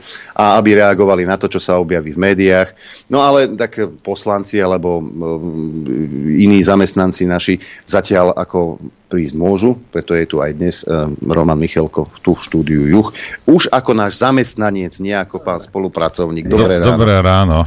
Dobré ráno. Budem ti prvýkrát v živote ti budem nadávať, ja ti poviem škaredé no, slovo. Dobré, Roman Michelko, poslanec. Hej, to, tak, to, to, slovo poslanec sa stalo, áno, áno, stalo sprofanované, ale takto začneme, začneme z hurta lebo však ty to máš rád, hneď do hlbokej vody ideme no, skočiť. No. Hej. Tak počúvaj pozorne, tento uh, šéf SNS, veľký, ano. veľký boss, bol u Hlavandovej. Hej. A počúvajte toto a pán, pán poslanec počúvajú veľmi pozorne. Hej. Tak keď už spomínate ten Brusel, poďme ešte k zahraničnej politike, pretože premiér hovorí už dlhodobo o tom, že odmieta vojenskú pomoc Ukrajine a vy máte v podstate rovnaký názor. No a na uh, rokovaní Rady Európskej únie Robert Fico schválil závery, ktoré boli schválené jednohlasne. Ja som si uh, vytlačila aj uh, konkrétne závery, ktoré sú teda preložené oficiálne do Slovenčiny a v nich sa napríklad píše v bode 2, Európska únia bude Ukrajine a jej obyvateľom nadalej poskytovať významnú finančnú, hospodárskú, humanitárnu, vojenskú politickú a diplomatickú podporu a takto dlho, ako to bude potrebné. A tak dlho, ako to bude potrebné. Alebo sa tu napríklad píše, Európska únia a jej členské štáty budú Ukrajine v prvom rade naďalej poskytovať udržateľnú vojenskú podporu. A toto teda schválil aj Robert Fico svojim hlasom. Bolo to schválené, ako som povedala, jednomyselne. Tak ako sa pozeráte na tie vyjadrenia, ktoré ste mali a mal aj Robert Fico a potom, čo sa schválilo na Európskej rade?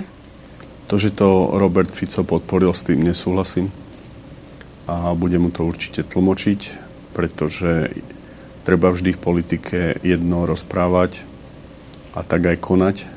A to, že sami vidíte v texte vojenskú podporu, pričom jasne komunikoval, že vojenskú podporu odmietame, tak to bolo pre mňa prekvapivé, ale ešte som nemal možnosť sa ho spýtať. Dobre, to je jedna vec. Uh, uh, Roman, vieme z histórie, hej, a je zbytočné popierať, že strana Smer robila takú politiku, Robert Fico v minulosti si na dvoch stoličkách, on a jeho, jeho títo europoslanci v Bruseli kvákali jedno a svojim, svojim inteligentným voličom rozprávali niečo druhé na Slovensku. To bolo v minulosti. Hej. A je podľa teba uh, toto pokračovanie tohto sedenia na dvoch stoličiek, čo sa týka Roberta Fica, alebo Hlavandová s Dankom to zle pochopili? No nie, tak to je v dvoch rovinách. Keď išiel do Bruselu, tak bol ten Európsky výbor, ktorý mal akože dávať záväzné stanovisko. A tam bola taká zaujímavá debata, to si ešte pamätáte, Marcinková tam niečo navrhovala a tuším, že Šimečka a že všestrannú pomoc. A čo je to všestranná pomoc? A či je to aj vojenská? A potom sa tam hovorili, však aká vojenská, však však my sme všetko dali, už nie čo po, naše zbraňové arzenály sú už úplne vy, vymetené. Ale môžeme dať peniaze na muníciu. Jasné, jasné. No a teraz ide o to, že teraz je to nejaká globálna úroveň, teraz tam je tuším balík 50 miliard. No a ešte sa bude nejak štruktúrovať. No áno, treba jasne povedať, že ani, pozor, ani Orbán, ani Fico nesú, nemajú takú gura, že by zavetovali toto všetko. A zrejme sa tam bude akože v rámci tej štruktúry tých 50 miliard že kto dá čo. No tak samozrejme, že zrejme Nemci a neviem, možno Španieli a neviem čo dá Leopardy a e, niekto dá aj F-16 no a Slováci, ako povedali, humanitná pomoc. Čiže ja to takto vnímam. Áno, treba jasne povedať, že takú gúráž, aby zavetoval celú úniu, nemá ani Orbán, ani Fico. A zrejme sa potom ešte bude, viem, že tam boli aj vyjadrenia v tom zmysle, že je to najskorumpovanejšia krajina, že treba nejakým spôsobom sledovať, kde idú tie peniaze, komu idú tie no. peniaze. E, vieme, že tam minister obrany pred pár mesiacmi bol odvolaný, ktorý mega korupcií, teraz tam je nejaký iný, ktorý e, bol nejaký biznismen. To znamená, že plus minus, ale začínajú sa objavovať už aj na západe hlasy, v tom zmysle úplne geniálne to povedal Cyril Svoboda, bývalý minister zahraničných vecí, že No, Západ má samozrejme veľmi by veľmi si prial, aby vyhrala Ukrajina, ale ešte oveľa viac si praje, praje, aby sa našla nejaká priateľná dohoda. Už sú aj Západ unavení a toto je len nejaká povinná jazda. Uvidíme, čo v kongrese, tam tiež republikáni chcú zablokovať obrovský balíček, dali nejakých pár miliónov, ale tiež nejakých 27 či koľko miliard malo ísť na pomoc Ukrajine, príde zo pár F-16. Ja si myslím, že začína únava a už tak postupne ide o to, že akože Západ nesmie stratiť tvár, ale na druhej strane ako miera nadšenia už vyprcháva, aj Západ je unavený. Áno, akože, aby bolo jasné, ja som nikdy neočakával, že Fico niečo zavetuje a bude taký ako veľký geroj, že on zastaví celú Európsku Počkaj, uniu. Romanko, ale tu nejde o to, čo si ty očakával, to ide o to, čo no. očakávali jeho voliči.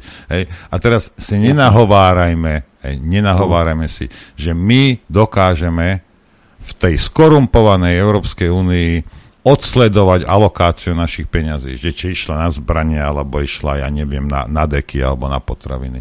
Toto my nedokážeme, pokiaľ to pôjde ako jeden balík. Vieme to robiť, keď to pôjde od nás priamo, hej.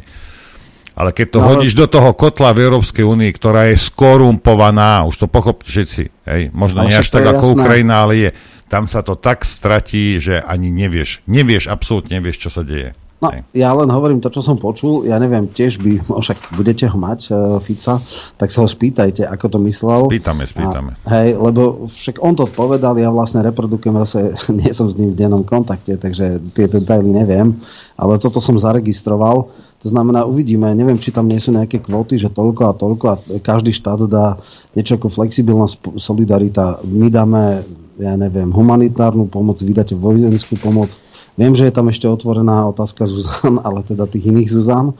A, ja, je, no jednu by som hneď poslal, aj dve by som by, napadli. Jasné. A tam je tiež konflikt, e, pamätám sa, že Kerry bol teda so mnou v relácii a on povedal, že mal veľký problém s tým, aby už aj tie nakontrahované sa dodali, ale samozrejme všetko je otázka na Kaliho, teda na Roberta Kaliňáka, lebo to je v rezorte ministerstva obrany, oni sú pološtátne firmy, tie peniaze, to není, že darujeme, to je tak, že z toho fondu si akože bude preplácať, budú samozrejme práca pre ľudí, ale otázne, či to napriek tomu dáme alebo nedáme, alebo ako Danko hovoril, že to radšej tie kontrahy, že kúpi to slovenská armáda a nebudeme to vyvážať. Toto sú napríklad veci, ktoré dneska ešte nie sú rozhodnuté podľa mňa a tam budú ešte veľké debaty, že čo s tým, že samozrejme je to ťažká dilema, lebo tak naši ľudia by teoreticky prišli o prácu, ak by sa nenašiel iný od, odberateľ.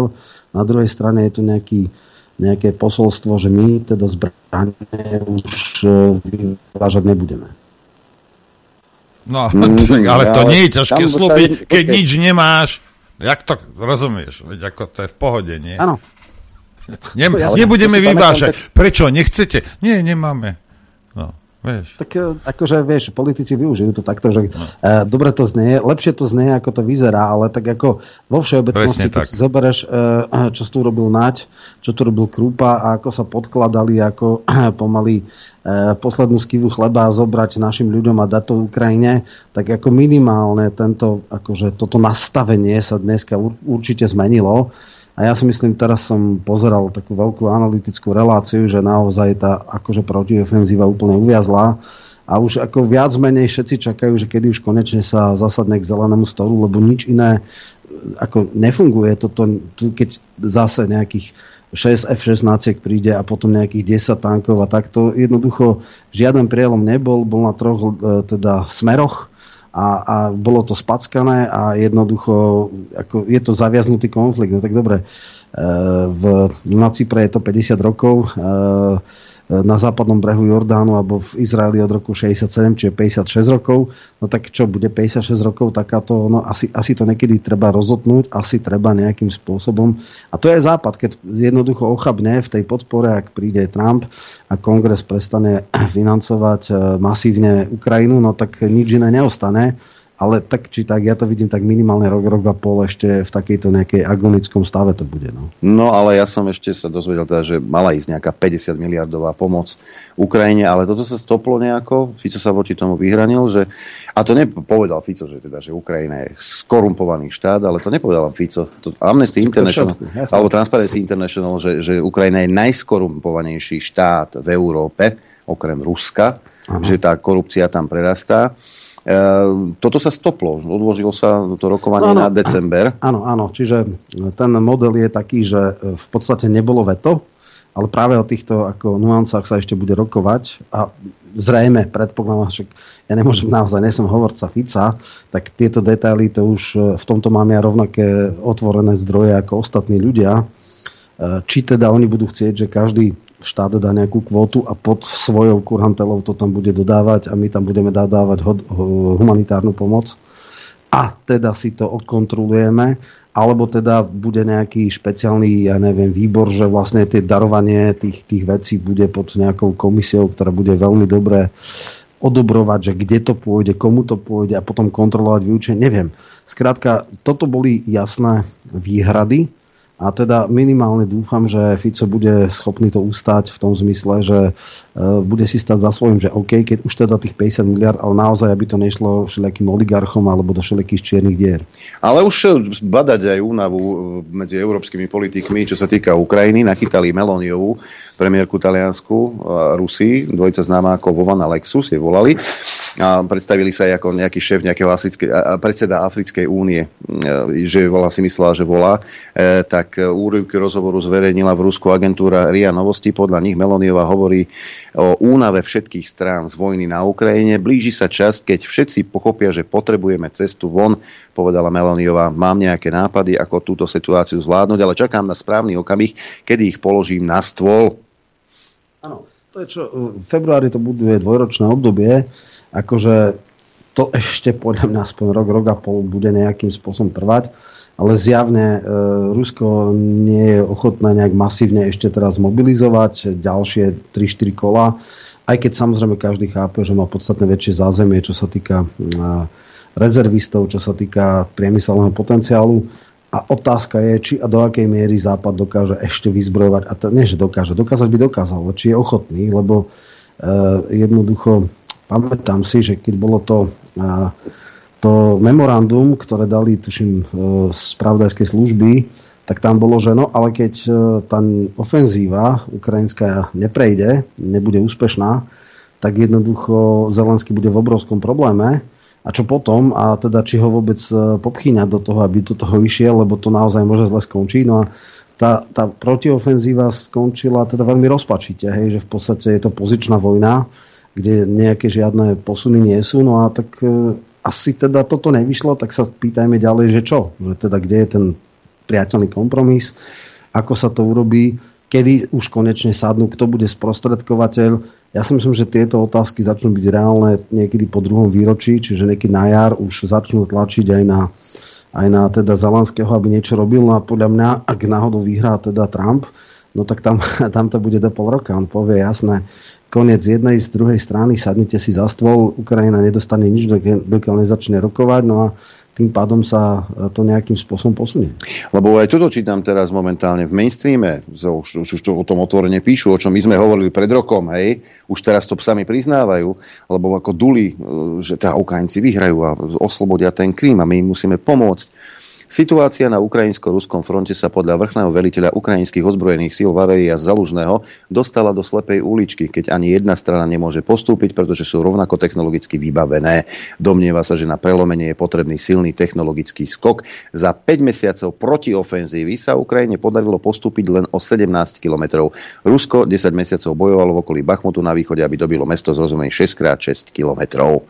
Čiže v podstate sa neudialo nič. Napriek tomu, na, napriek tomu že, že naše médiá opisovali eh, ten, tú protiofenzívu za niečo zázračné a že v podstate do konca roka eh, sa oslobodia všetky územia. Nie. Zomierajú tam ľudia. Vďaka nám, vďaka západnej Európe, ktorá nekrváca. Ani jeden vojak v úvodzovkách oficiálny nezomrel na Ukrajine. Krvácajú Ukrajinci, krvácajú Rusi. V koho prospech? Prospech západných krajinách by oslabili Rusko. Máme tu 12. balík sankcií, ideme zakazovať ihly, dovoz ihiel do, do, do Ruska, ako vám na čisto šíbe. Poškodzuj, poškodzujeme Európsku úniu. Hej, e, vysoké ceny energií, inflácia, e, obchody zamrznuté. Toto všetko neuškodilo Ruskej federácii, uškodilo to nám a dnes to vidia už aj tí tzv. mainstreamoví analytici. To, čo sa hovorilo tu pred rokom a pol, to zrazu objavili ako teplú vodu že dobré ráno, stará mama. Ale trpia ľudia tak na Ukrajine, tak v Ruskej federácii, aj v Európskej únii.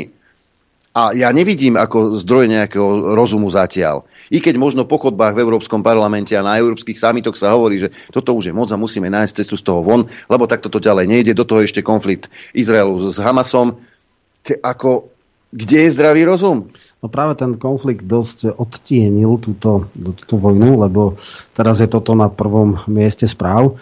ale možno si zaregistroval, že šéf sekretariátu e, generálneho tajomníka NATO Jens, tiež nejaký, tam niečo pustil v tom zmysle, že asi bude treba začať rokovať. To znamená, že už na, na tých najvyšších sférach, ešte to nie je oficiálne, ešte to nehovoria teda perhuba na tých samitoch, ale oni si jasne uvedomujú, že z toho nie je riešenie, že teda naozaj bude musieť byť prijatý nejaký ťažký, krvavý, kom, problematický a nepríjemný kompromis, ale že ako toto nemá e, riešenie. Však keď si zoberieme Severná Južná Korea, tam nie je žiaden mier, tam je 50, od roku 53, čiže 70 rokov prímerie. Prímerie, ktoré tam nejak funguje, je to zelená, teda, áno, zelená hranica na Cypre od roku 74, čiže ako asi to nejak takto bude, ale otázka je, že kedy. Kedy tá únava bude taká, že už konečne si povedia, tak toto naozaj k ničomu nevedie, tak poďme niečo pod sprostredkovateľa nejaký, nejaký neutrálna mocnosť príde a povie, tak sadnite si a, a ako budeme to vyjednávať. No, mm-hmm.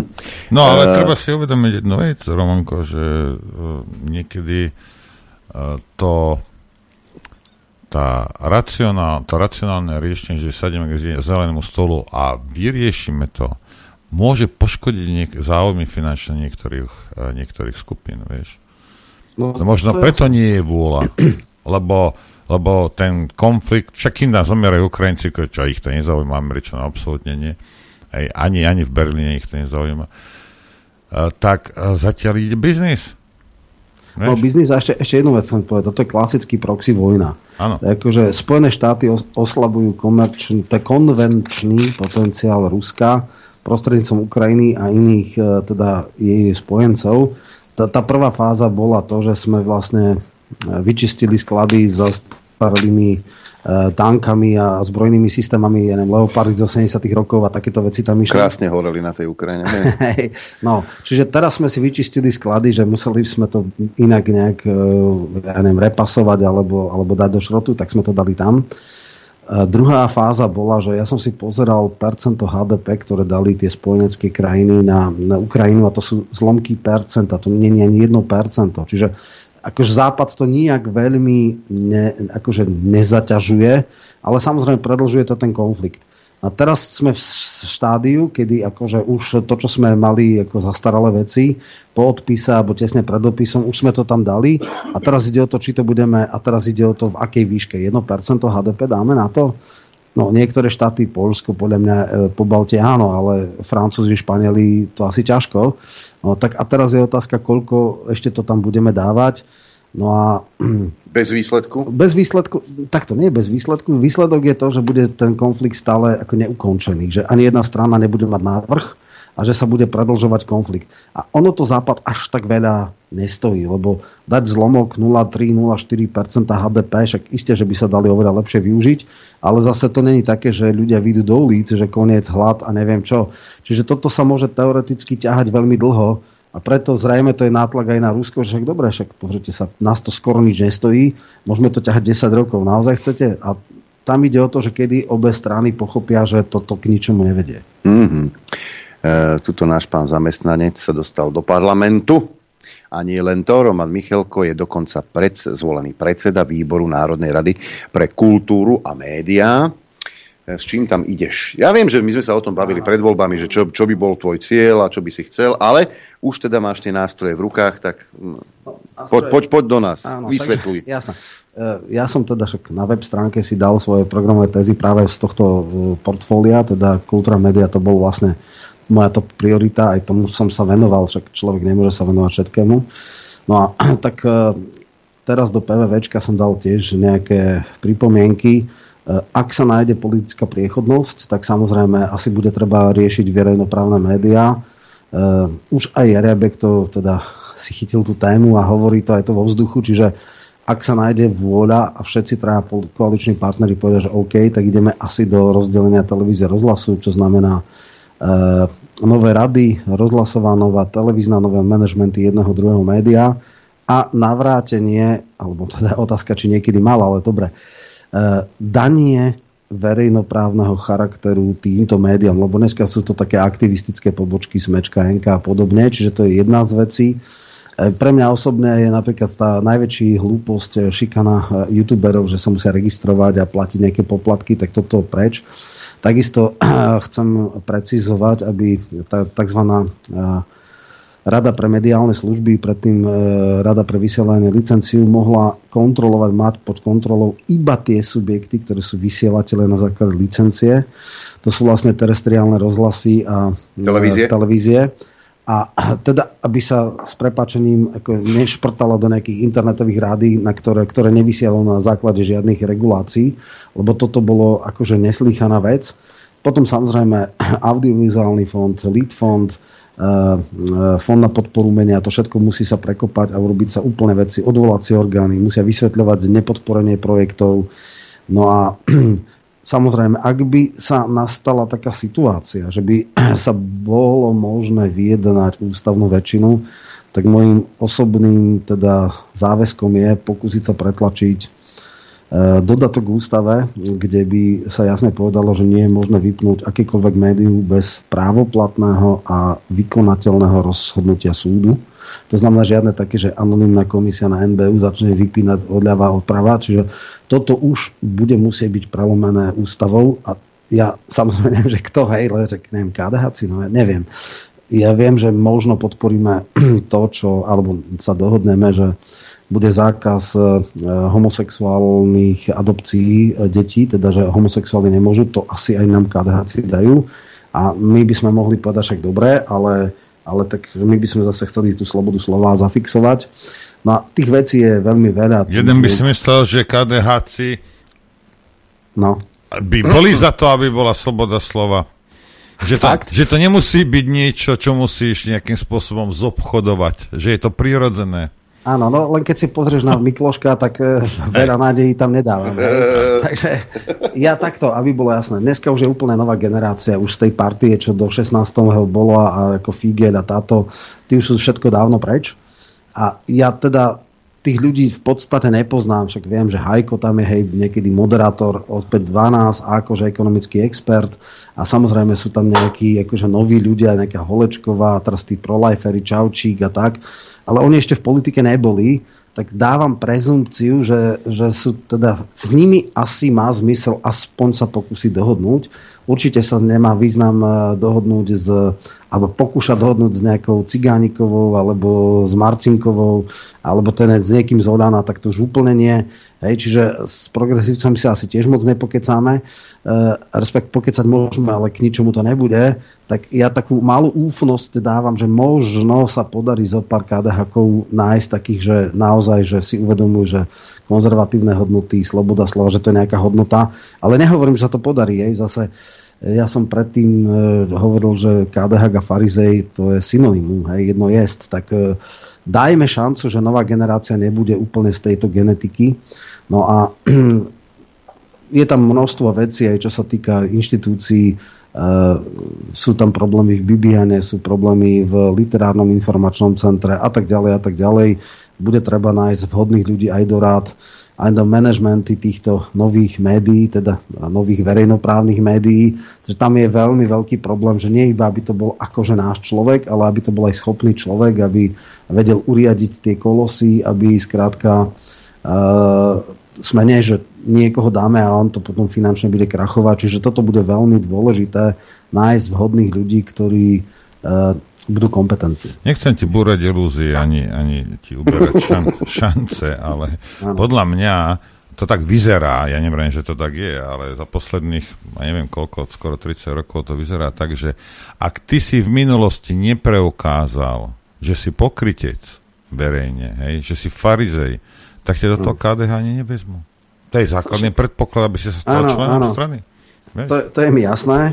Ja si len tak, akože, ja nehovorím, že sa s nimi dohodnem, ja hovorím, že ak by som v Majú tu možnosť, opozícii, hej, ak by som v opozícii mal vôbec nad niekým uvažovať, tak uh, hodnotovo a programovo by nejaký prienik mohol byť v KDH. Nehovorím, že sa to podarí. Hej. To ja, preto ja nesľubujem, že toto bude novela ústavy. Ústavnú väčšinu nemáme, potrebujeme 11 hlasov Takže, ale aspoň to vytiahneme, aspoň sa o tom bude diskutovať, aspoň budeme počúvať argumenty druhej strany a hlavne však sú brilantné analýzy Šamka a mnohých právnikov, ktorí hovoria, že toto bola tak divoká legislatíva, že toto ani v Turecku e, diktátor Erdoğan by si nedovolili.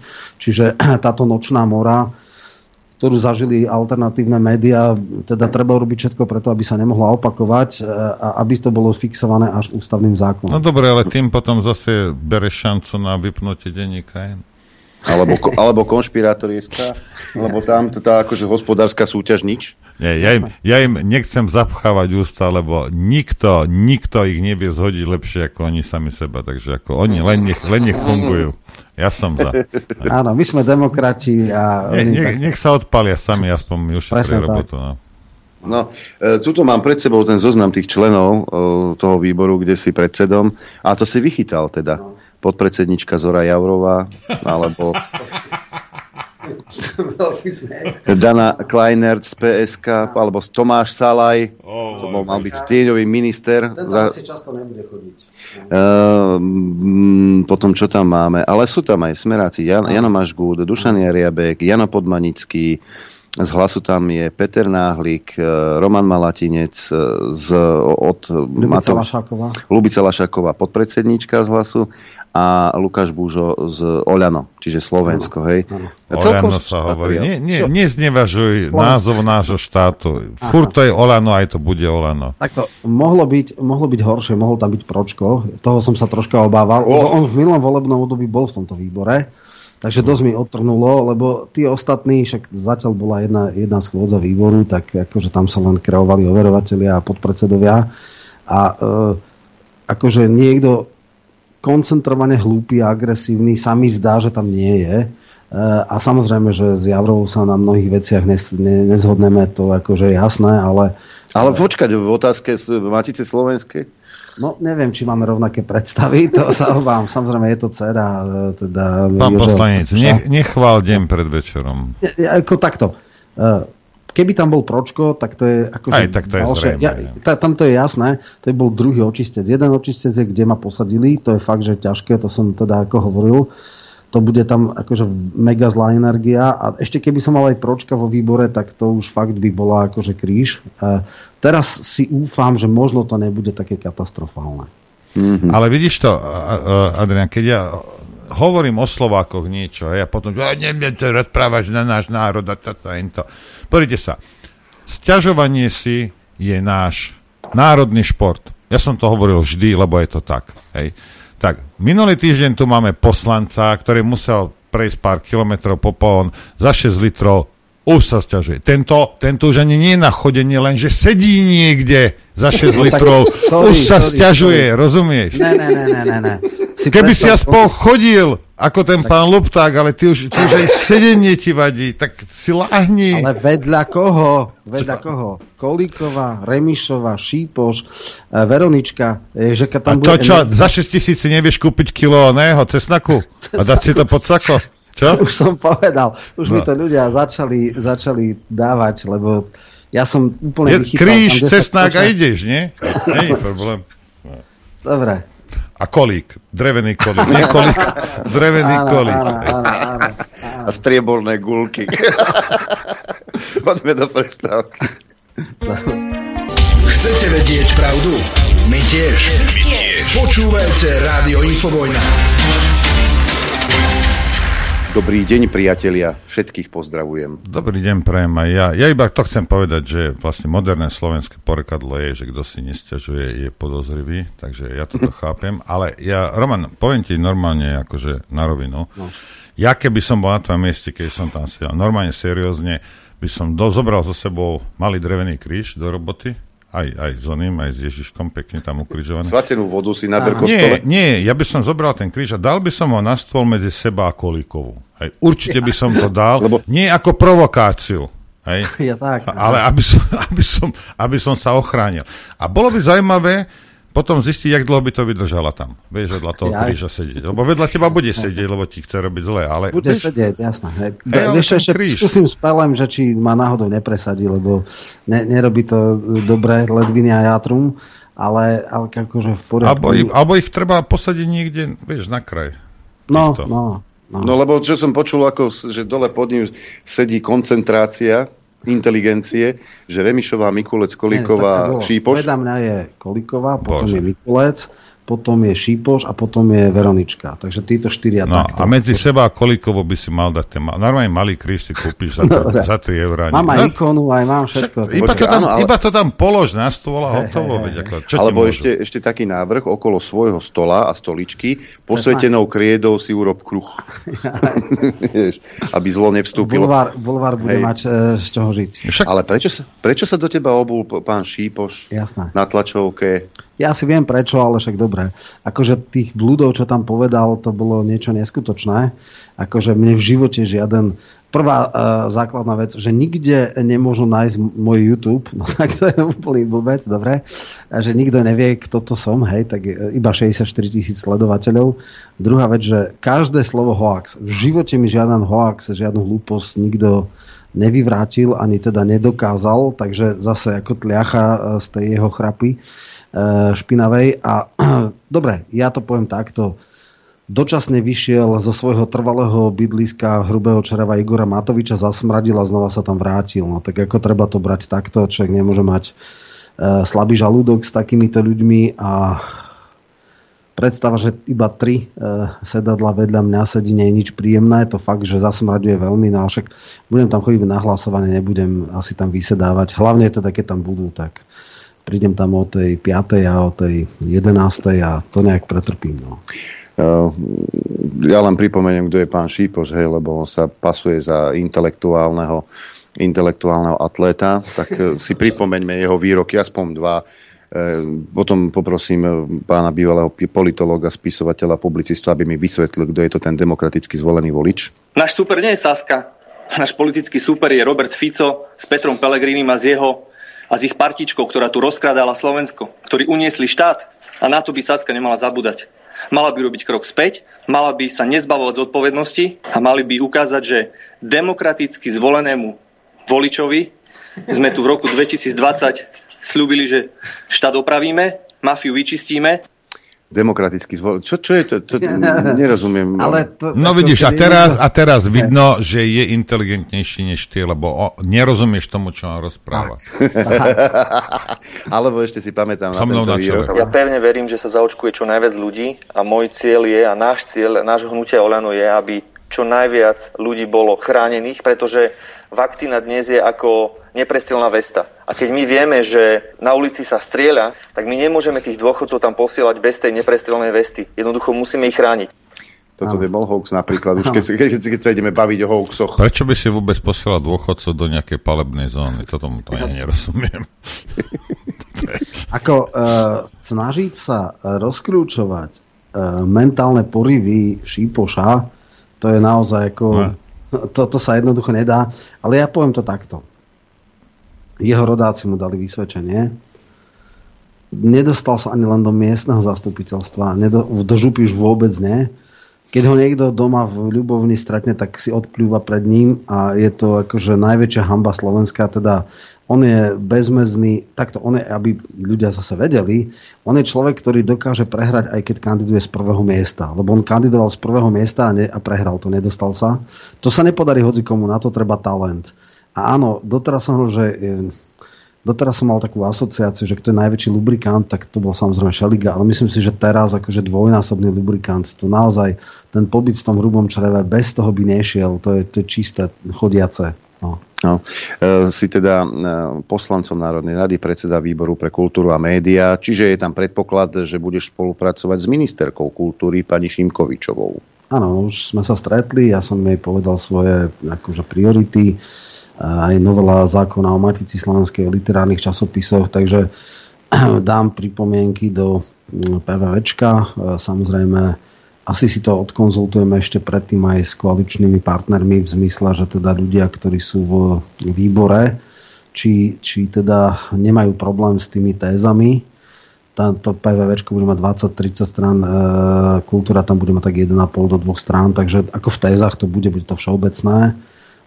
Takže áno, je to okno príležitosti a teda v rámci svojich možností a schopností pokúsim sa, aby to teda čo najviac sa využilo a aby to neboli stratené roky. Čo s tou Maticou? No, toto je na dlhú debatu, ale dobre, povedzme, že ten základný model je, že je nepriateľné, ak ona je na nominále z roku 2010, aj medzi tým išli v podstate teda na tá, tá dotácia, medzi išli náklady niekde úplne inde, čiže tam treba jednoznačne dať podobný mechanizmus pri financovaní ako RTVSK. To znamená nejaké percento z rozpočtu kultúry, e, ministerstva kultúry čo sa týka televízie, tam je nejakých 0,17, 0,16, 0,17% HDP a ono sa to automaticky, ako rastie HDP, valorizuje tak aby neboli každý rok nejaké veľké boje, prestrelky od tisícku viac, tisícku menej. Ono to bolo aj za Maďariča tak, že išlo do rozpočtu tých 1494 a potom sa tak potichu nejaká dodatok dával tých 200 tisíc a tak nie. Nech to je systémové nech naozaj tak, ako rastú náklady, tak ako rastie rozpočet, tak rastol aj rozpočet Matice. No a chcem sa ťa spýtať, uh, chceš nejakým spôsobom, ja, jak by som to povedal, ovplyvniť, neviem, či to je najšťastnejšie slovo, chod tej Matice, aby, aby teda robila viac, na, povedzme, ja, keď bola, dostane ale... peniaze. Určite. Hlavne, aby bola viditeľnejšia. Áno ten základný problém, že ona musí stáť na dvoch pilieroch a to je teda ten uh, inštitúciálny rozum vedecký, tam sú vedecké ústavy, ktoré sú ale že extrémne podfinancované s veľmi teda skromným personálnym obsadením a toto nemôže fungovať.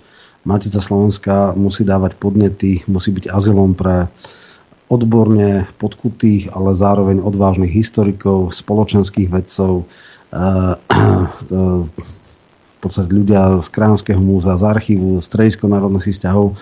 Ja dokonca mám takú, no, nechcem to zakriknúť, ale dobre poviem ako analógiu. Niekedy v slovenskom rozhlase, čo bol verejnoprávna inštitúcia, bol tzv. metodický kabinet, ktorý robil prieskumy verejnej mienky a interpretoval e, teda tie prieskumy, tam bolo 5-6 ľudí v tom kabinete a tie prieskumy boli naozaj najbližšie pravde. Lepšie ako Focus, lepšie ako ono, čiže ja si celkom viem predstaviť, že v Matici sa do zákona dá aj nejaká, nejaká sekcia sociálnych analýz, ktorej súčasťou bude objektívne robené prieskumy a interpretácia týchto prieskumov.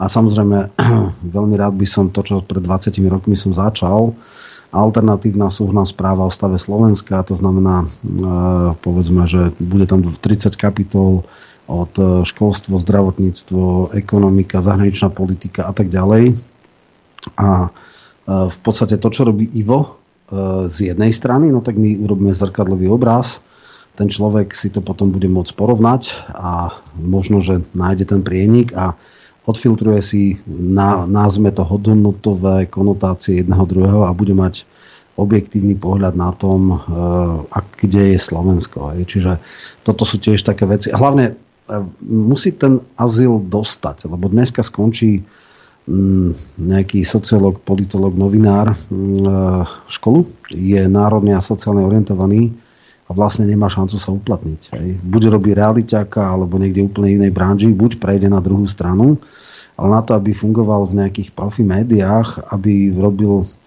nejakú odbornú vec a skúmal e, slovenskú spoločnosť, dával alternatívy, interpretoval, bol v médiách, komunikoval, no tak to dneska neexistuje, tá možnosť tam nie je, takže toto je veľmi silnou mojou osobnou ambíciou. Uh, urobiť uh, teda maticu na dvoch pilieroch, jedna je členský, to znamená áno, to, čo doteraz je, nech sú ďalej vatry zvrchovanosti, nech sú samozrejme plesy, folklórne festivaly, OK, toto nech ide ďalej a nech má aspoň toľko prostriedkov, ako mal doteraz, ale minimálne toľko prostriedkov musí mať vedecké ústavy, ktoré tam budú mať e, adekvátne autority, vedecké, odborné, takých ľudí, čo dokážu chodiť e, aj do médií, ktorí dokážu ovplyvňovať verejný diskurs. Toto je obrovská výzva a teda verím a dúfam, že sa to podarí. Ja teda mám obrovské odhodlanie urobiť v tomto smere čo najviac. Ja ti chcem jednu vec povedať, čo sa týka tejto matice, lebo ja, ja som na toto nikdy nebol folklór, všeobecne známe o mne, že nie som, nie som z toho nejaký fanúšik. Ja, povedzme, komunista to robil tak, že on, on to vtlkal do teba, lebo o nejaké matici a takýchto nejakých martinských deklaráciách. Neviem, to som za škole učil. Rozumieš, za komunistov. No. Nikdy ma to nezaujímalo a považoval som to za úplnú zbytočnosť. Hej. Kedy som sa prebudil, že to zbytočnosť nie je, keď som žil v zahraničí a videl som, jak sa snažia dať dohromady proste šedú masu ľudí a šedú masu kultúry. Hej nejak proste. A pre tých mladých, ja si myslím, že je to, že je to dôležité, lebo niekedy potom, vieš, sa zobudíš a už je pozdie. A, lebo pozrite sa, ja viem, že ono to znie a ja som sa tiež na to pozeral ako na nejakú debilovinu, hej. Ale ako náhle stratíš identitu, hej, tak si s tebou budú robiť, čo chcú. O, ty sa nemáš o čo oprieť, nemáš sa kde zaháknuť, nemáš pevný bod, nemáš nič. Rozumieš? A myslím si, že by, bolo, že by bolo celkom dôležité tieto veci trošku možno doškoliť. Miesto tej, tej, tej genderovej ideológie by sa to mohlo možno vyvážiť s týmto, čo? Aby bolo jasné, ja nechcem v žiadnom prípade utlmiť tieto aktivity. To znamená, toto nech funguje v takom režime, v akom fungovalo doteraz, ale ešte musí byť jeden pilier. Ja som zase človek, nazme to ako predstaviteľ mačičnej inteligencie, pre ktorú boli akože Matica bol pre všetkým Bačko Mináč, brilantný eseista, spisovateľ, e, Marták, e, Belo Pola, významný archeológ, e, Hirner, teda zostávateľ prvej slovenskej encyklopédie a množstvo ďalej Hrušovský, to znamená takisto Krčméry, tam medzi, v podstate v čase, kedy nebola Akadémia vied, tak jediná mimo univerzitnú vedu robili vedecké odbory Matice Slovenskej. A bolo by dobre, nech teraz je akože aj nastavené zrkadlo, nech Sávka, ktorá má silné ideologické klapky a ktorá je naozaj taká tá v spoločenských vedách minimálne ťažká slnečkárska, než má oponentúru. Nech sa jednoducho dostanú do konfrontácie vedeckej, odbornej, argumentačnej, ale, ale dnes v podstate naozaj tí ľudia nemajú šancu sa profesne uplatniť. Ja som akože politolog, ale ja som vždycky pracoval niekde inde. Ja som nikdy sa ako profesne tomu nemohol venovať. Ja som mal svoje civilné zamestnanie a takýchto ľudí je škoda, keď sa nemôžu na full-time job e, v podstate venovať tomu, v čom sú najlepší. Takže v tomto zmysle by Matica mala mať šancu dať ten priestor e, vhodným ľuďom. No, a nielen Matica pod tú kultúru spadá.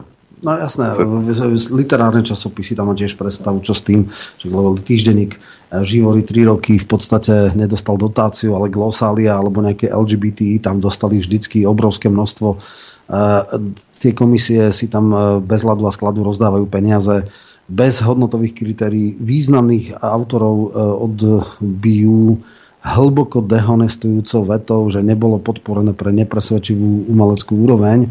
Hej, ľudí ako, ako Tono Hikiš alebo podobné, však to je absolútne neslychané. A potom človek žásne, kto všetko je podporený. Takže toto je ako naozaj 15 zákonov mám, nazme to v obsahové znenie musí sa prejsť legislatívnym procesom, musí sa dať do paragrafového znenia, musí sa nájsť e, parlamentná väčšina a teda verím a dúfam, že sa pod, pod, podarí ich presadiť a tým pádom samozrejme posunie sa Slovensko veľmi, veľmi vpred e, v týchto veciach. A dokonca, ak by sa podarilo viac volebných období, tak by sa to aj inštitucionalizovalo, lebo keď bol ja neviem, e, no, v nejakom servisnej spoločnosti alebo pod literárnym centrom vydávaný týždenník 10 rokov, no tak už ťažko to len tak zo dňa na deň niekto zvoli, e, zrušili. Teraz keď každý rok žiada grant a stojí a pada na e, dobrom rozmare komisie, no tak e, to sa potom ľahko nedá, nedá podpora. Hej, to je absurdné. Mm-hmm. Počuj, Roman, taká aféra tu bola, lebo však Slovenská národná strana mala tlačovku Denník Aktuality a Smečko nedostali teda povolenie no. priznať tú tlačovku. Dnes rokuje vláda a oni zastupujú verejnosť? To treba no, povedať. To treba, to treba zdôrazniť, Norbert by ano. som až povedal. Použil by som tvrdé slova. Tak, tak. E, a teraz akože plačú, že ich tam nepustia, veď oni vo verejnom záujme chcú informovať svojich čitateľov ale keď som videl tlačovku Šuta Eštoka na hasičskej stanici a tú e, devčicu z denníka N. Bože, to je nešťastný človek. To hej, e, kde ju vyzvali, teda, aby sa pýtala k téme, lebo sú u hasičov a tak ďalej a furt sa pýtala na niečo úplne iné. A potom v denníku N napísali, že e, minister ušiel po otázkach na niečo, hej. Ano, ano. E, tak potom sa máme aj čudovať, že niektoré strany jednoducho už e, týchto kvázi pravdoláskarských e, novinárov, ktorí ja ctia pravdu. Ja by som povedal provokatérov. Ja keď som však odchádzal z rtvs opäť 12, tak tam bola, teraz neviem, či Ganam, či kto to tam dal, takú nejakú, že teda Šuta Eštok urobil to, že e, vlastne tých Čurilovcov, ktorí mali byť v sekunde postavení mimo služby a neexistovala legislatívna výnimka. Toto je akože v zákone napísané. To Hamran akože rok a pol, či koľko to bolo, hrubo ignoroval zákon, nielen, že ich nepostavil mimo služby, ale ešte ich povyšoval. A, a Ďurka išiel dokonca na inšpekciu, čo úplný nonsens, tak len dal veci do súladu zákona a teraz tam začal uh, uh, úplne, že brutálne provokatívne, že no a keď teda súd ich oslobodí, respektíve povie, že to bol akože nevhodný zásah alebo zlá interpretácia zákona, či bude Kerry žiadať odvolanie prezidenta. To bola taká neskutočná, a však tam sa stačilo pozrieť. A čo tých 23 rozsudkov ústavného súdu, ktorý hovorí, že skúmanie, teda e, väzby e, kolúsky boli nezákonné. To koľkokrát mal už e, Mikulec a Hamrán a Čurilovci odstúpiť a, a Lipšic? 23 krát a toto už nič. Škoda, že mu to takto neodpovedal. To vyložené bola brutálna provokácia. Brutálna provokácia. Ja, ja chcem jednu vec povedať. Ak, uh, aj tej, ale tej, tejto nebudem hovoriť. No, to je jak biorobota. To, to, ježiš, to je nešťastie. To, to, Benediková, či kto? Benedikovičová. Je, hotové nešťastie. Ale dobre, tu ide o to, že ak vy a Šimonko, počúvajte, že ak teda chcete, že v záujme verejnosti, hej, tak keď je minister na hasičskej stanici, hej, je tisíc vecí, ktoré sa ho môžeš spýtať, lebo ak mi niekto, pozrite sa, ja som raz riešil, bol som na druhom konci sveta, ale riešil som techniku počas palka, hej, a dostal a zmenilo sa to a, a, a proste dobre. Dosiahol som úspech, hej. To si myslíte akože čo, že tí hasiči nemajú žiadne problémy? Hej? Že tí v tej dobe, povedzme pred tými 15 rokmi, ja, ja, som, ja som vtedy napísal verejne, že e, ja by som chcel, aby s týmto zariadením, čo tam mali tie staré 138 Tatrovky, aby šli palkové deti zachraňovať. Rozumieš, tí hasiči? Vy si myslíte, že tam nie je žiaden problém, že tí hasiči nemá... Máš tam jedinečnú príležitosť, tam máš ministra vnútra, máš tam hasičov, spýtam sa hasičov, kde ťa tlačí do pánka a začnem vrkať do toho ministra, že sa pu- že pustí do gatí. Rozumieš? A to je verejný záujem. Lebo áno, verejnosť polieha sa na tých hasičov, že prídu a budú ťa ratovať do ryti. A nie sa spýtovať na nejaké globálne oteplo. Rozumiete? Takže Šimonko, nerozprávaj, že vo verejnom záujme. Oni nevedia, čo to je verejný záujem. Oni vedia, čo je záujem esetu. To je celé. Nič inšie nevedia. Rozumieš? Nič. Ale ktorý Šimonko, lebo neviem, ko, koho oslovuješ? Ši, Šimon z, z tohto... Žďarský? Star, Star, hej, hej, hej. Áno, Šimon Žďarský, áno. Hej, však on vravel Dankovi, že on je, že, že denní gen uh, za, zastupuje záujmy verejnosti a preto áno. by mali ísť na tie vaše, vaše tlačovky. No, ja. toto je záujem verejnosti, aby ten hasič bol mal zariadenie, bol nachystaný, bol vytrénovaný, aby mohol ťa s najlepším zariadením, čo je v 21. storočí, ísť ratovať teba a tvoje deti. To je verejný záujem. A toto zistiť, či toto existuje. No, ja som to viackrát povedal. Pre mňa ľudia z denníka N, Smečka, to nie sú novinári, ale PR agentúry. Druhá vec, oni nechodia sa pýtať, ale provokovať. A pridaná hodnota komunikácie s nimi je blízka nule, keď ti dajú niekto okamžite psiu hlavu. Asi dezolát, primitív, hlupák, nevieš e, jesť vidličkou a lyžičkou no tak akože na čo s takýmto človekom rozprávať. Oni, nejde im o informácie. Dneska všetky tlačovky sú prenášané cez Facebook, každý si ich môže pozerať streamy. Keď veľmi chcú, je taký model, môžu napísať kolegom z Pravdy alebo ja neviem, z iných periodík e, otázku, nech dajú. Pokiaľ bude k veci, bude aj zodpovedaná. Pokiaľ to bude trapná a extrémne e, provokačná provokácia, no tak na to naozaj nemá zmysel odpovedať. Zákon Fara ma napadol v, to, v tejto áno, súvislosti. Áno.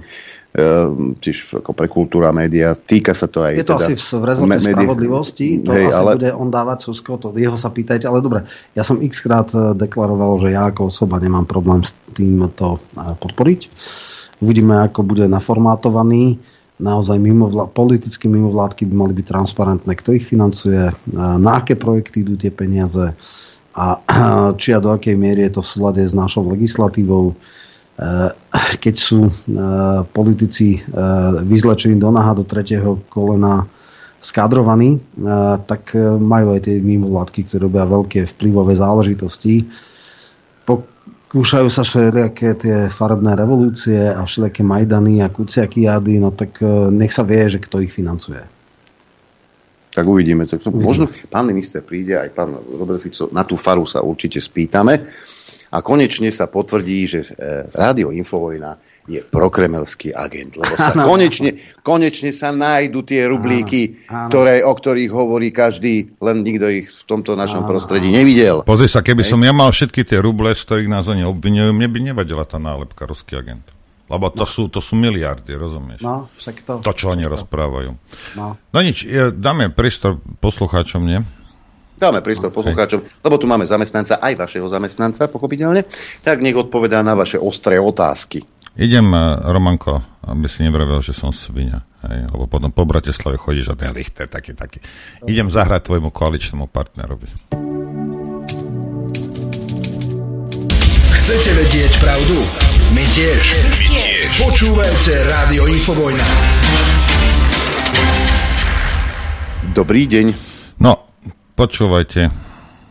Dostal som sms od mladíka. Aj, úplne kuriatko ešte. Píše mi, že Čau, to ty vyberáš hudbu, hudbu do toho vysielania? Chceš ma zabiť? Toto je pre dedinskú zoznamku klubu dôchodcov. To bolo tie, tie slovenské, tie, sloven, Jasné, jasné. tie slovenské, čo som, čo som pustil.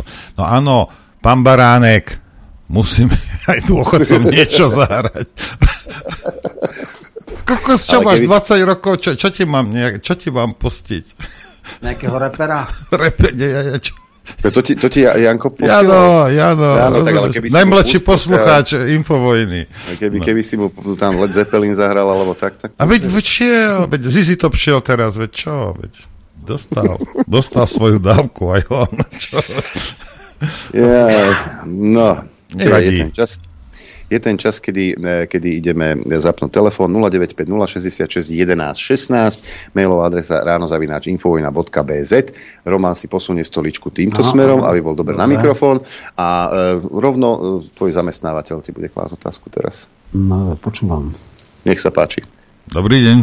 Dobrý den, eh, tady posluchač Brna, pane Michalku, já se chci zeptat, jestli si myslíte, že Smenáci odstraní toho Žežovku z finanční zprávy a dosadí tam nějakého svého bývalý, nějaký, jako byla třeba Winterbergerová, nebo eh, ten její nástupce, anebo jestli ho tam třeba nechají, to je vše, díky za tím naschle. Tak toto je otázka na Laca Kamenického. Keď ho budete mať, tak toto sa spýtajte, to naozaj je... Toto sú somariny. Reinštalujte Imreceho. Ja žiadam, aby sa vrátil Imrece. jasné, jasné. Nie, toto A naozaj Čech? je Oni minimálne- dvaja. Hej, akože tak vyťahol, tak ide kto ho inštaloval, dobre, ja to, na toto naozaj nevieme odpovedať. To potom, keď sa tu keď objaví bude, Laco Kamenický. pán Kamenický, keď tu bude, čo by minister financí, táto otázka môže padnúť. Padne ďalšia otázka. Počúvame, nech sa páči. A halo, Áno. dobrý deň. Dobrý deň. Chlapci, Holandsko. Nederland? Ja? Áno, Nederland, Nederland. e, Zdravím aj pána Michalka. Ďakujem. Ja by som mala jednu poznámočku ešte e, k tej e, pani riaditeľke, čo ste mali ráno, e, hostia na telefóne, že e, hovorila, že máte, teda, že majú málo času na všelijaké tie workshopy a tak. Tak e, tu nám napríklad to funguje tak, že e, volá sa to študijné voľno a je to 5 alebo 6 krát do roka v rámci vyučovania. Detská sú doma, majú voľno, majú úlohy a tak a oni si chodia študovať. To len taká poznámočka, že možno počúva, tak by mohli odkúkať nejaké európske systémy. Štandardy. Možno. Uh, hej. A ešte by som chcela, uh, no pánovi Michalkovi ani nemám moc, som rada, že robí to, čo robí, že sa uh, teda púšťa do všelijakých takých uh, národných vecí. A uh, niečo pre Nora, že aj pre teba, Adrian, že uh, ja som teda volič uh, SNS, novovolič, musím povedať. A uh, že poznám ľudí, čo boli, volili Olano, čo volili uh, SAS, mám to v rodine, to je jak hrách na stenu, uh, je Sekta. nenormálne, takže, uh, takže o politike sa nebavíme od určitého, od určitého momentu. Asi to bude po tých uh, boostroch. Uh, fakt neviem, uh, to je niečo nenormálne. Takže áno, e, Bratislava žije Olano, SAS a tak ďalej. A moja sestra je bývalá volička Smerodina, takže uh, fakt není o čom. Katastrofa. Jasné. No, čo vám budem ja, hovoriť? ja len ešte jednu dovetok chcem, lebo však prišla mi tu sms Samozrejme, nemôžeme zabúdať na výtvarníkov. Ja si myslím, Dobre, že... ďakujeme do Holandska. Ďakujeme, ďakujeme. No, dobre, čau, Dobre, čau. Dovi. Uh, určite chcem, aby sa presadilo to, čo bolo štandard v minulosti, že keď pri verejných stavbách školy, okresné úrady a tak ďalej, nejaké percento rozpočtu išlo aj na, na umelecké diela, na busty, na uh, Reliefy, nejaké mozaiky. Mozaiky, teda aby naozaj dostali, jednak aby tie verejné budovy aj nejak vyzerali a jednak samozrejme, aby talentovaní ľudia mali zákazky. To si myslím, že je úplne štandard. Mhm. Máme ďalší telefonát, počúvame. Haló? Spadol z linky? Nespadol, len hamblivý posluchač, tak ho zruším. Ale mám tu dobrú otázku. No. Ľuboš sa pýta, dobrý deň, pán poslanec. Čo tak ako jeden z príjmov pre RTVS sprístupní celý archív ako platenú streamovaciu službu na spôsob Netflixu. Rovnako aj rozhlasový archív. Je škoda, ak sa, že sa človek nevie dostať k pôvodnému kvalitnému obsahu a je odkázaný len na to, čo vedenie RTVS občas puští. Ďakujem. To sa No pre mňa je ja. napríklad veľká frustrácia, že tá trojka, tá reprízová padla, lebo tam boli veľmi dobré veci. Viem, že keď bol lockdown, tak detská tam celú klasiku mali natočenú a, a v podstate nemuseli čítať, ale mali to adaptované. A toto je vec pre budúceho riaditeľa. Ja si myslím, že dobrá inšpirácia. Keď budú chodiť e, pred parlament s projektami, tak e, technologicky to nejak pripraviť. Keď to robia streamovacie služby, viem si to predstaviť. Tam sú možno nejaké autorské práva a áno, a za nejakú službu, za nejaký poplatok si viem predstaviť. Ja si to môže viem predstaviť, ja rozhlasové hry uh, mám veľmi rád a my máme naozaj kvalitný archív, kvalitné inscenácie, a- aj televízne, aj rozhlasové hry. A ja si to viem predstaviť, pretože v aute mám napríklad pustenú literu alebo pyramídu o hudobnej produkcii, v prestávkach sa nebudeme baviť, ale na, naozaj, to, ja toto počúvam v Jasné. aute, ja potrebujem hovorené slovo. A, Technologicky sa to dá, Hej. čiže ako dobrá inšpirácia. Hm, telefonát máme ďalší, nech sa páči. Dobrý deň, ja by som sa chcel spýtať pána Michalka, že lebo, lebo tá podpora tej Matice Slovenskej je akože veľmi dobrý nápad konečne, ale akým spôsobom chce tú Maticu Slovensku podporovať? Lebo to by sa asi malo robiť cez nejaké verejné výzvy alebo nejak tak, alebo im jednoducho vytvoria eh, na vláde alebo, alebo niekde nejaký budget a oni budú môcť z neho čerpať, alebo, alebo ako si to predstavujú? Vysvetlím, vysvetlím. Nie, A potom, no. viete, ešte mám jednu otázku, to by bolo možno skôr na pani Šinkovičovú, ale ako chcete napríklad tiež podporovať uh, ostatných umelcov a či budete podporovať ostatných umelcov, lebo ja som napríklad vytvárnik, žijem 12 rokov v Rakúsku a tu tá podpora tých vytvárnikov, hercov a rôznych takýchto združení, aj ako je treba z Matica Slovenska, len tu sa to samozrejme ináč volá, tak sú podporovaní tí ľudia automaticky proste vládou. Ale, ale myslím teraz, ako ja žijem v Burgenlande. Každá vláda, každý, každý kraj, alebo, alebo každý tento útvar, dá sa povedať, federatívny v Rakúsku, má svoju vládu, svoj, svoj parlament. A, a to pridelovanie tých peňazí, to pridelovanie tých peňazí je absolútne diametrálne odlišné, ako je na Slovensku.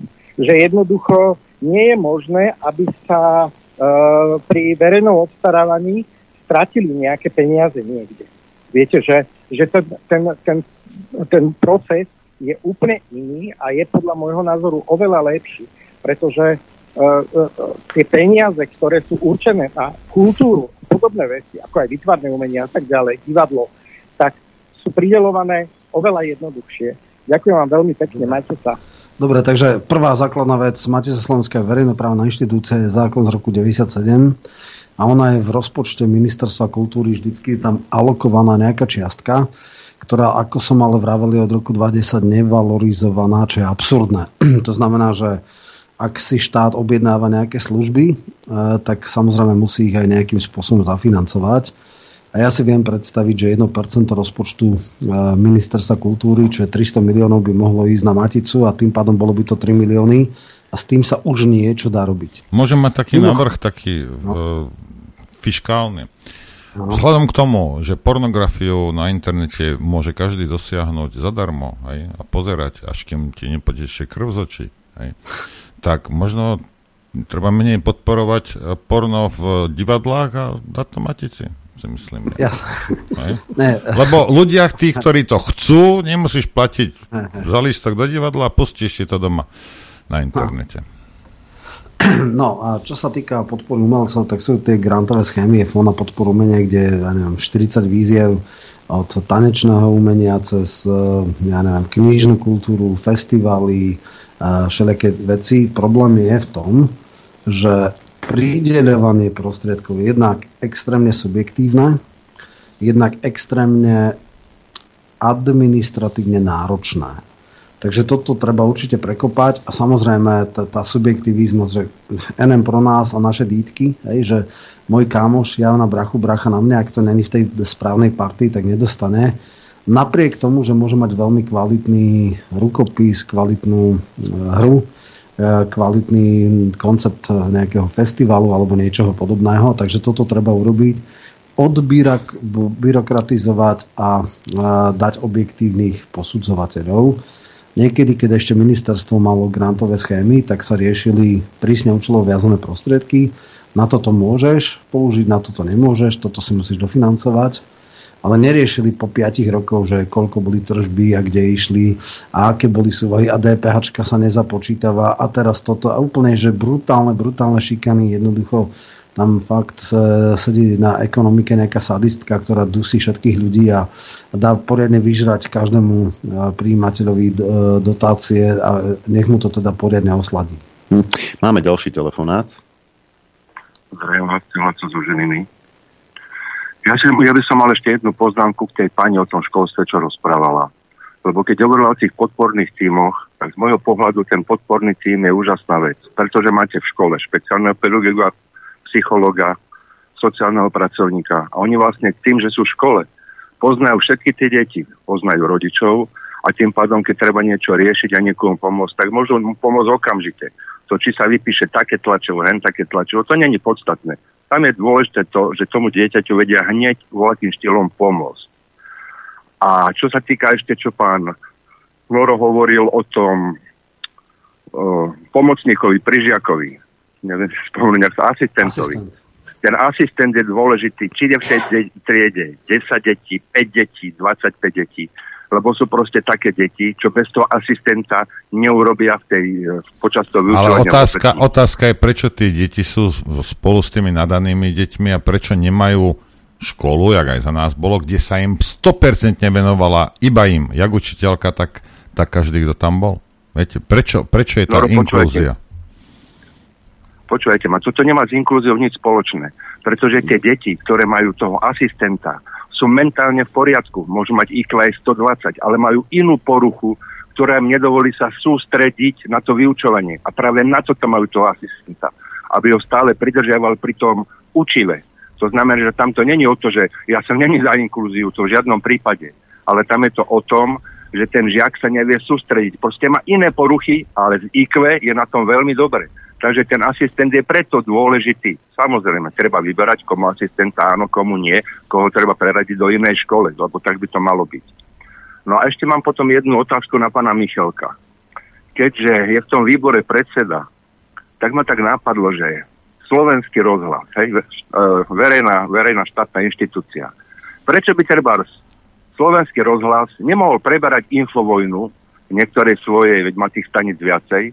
A treba každý deň by vysielal alternatívu Infovojny. Ja sa to pýtam nie preto, že vás mám rád, lebo vás mám rád, hej, ale preto, že je to verejnoprávna inštitúcia, mala by objektívne informovať a z každého rožku trošku.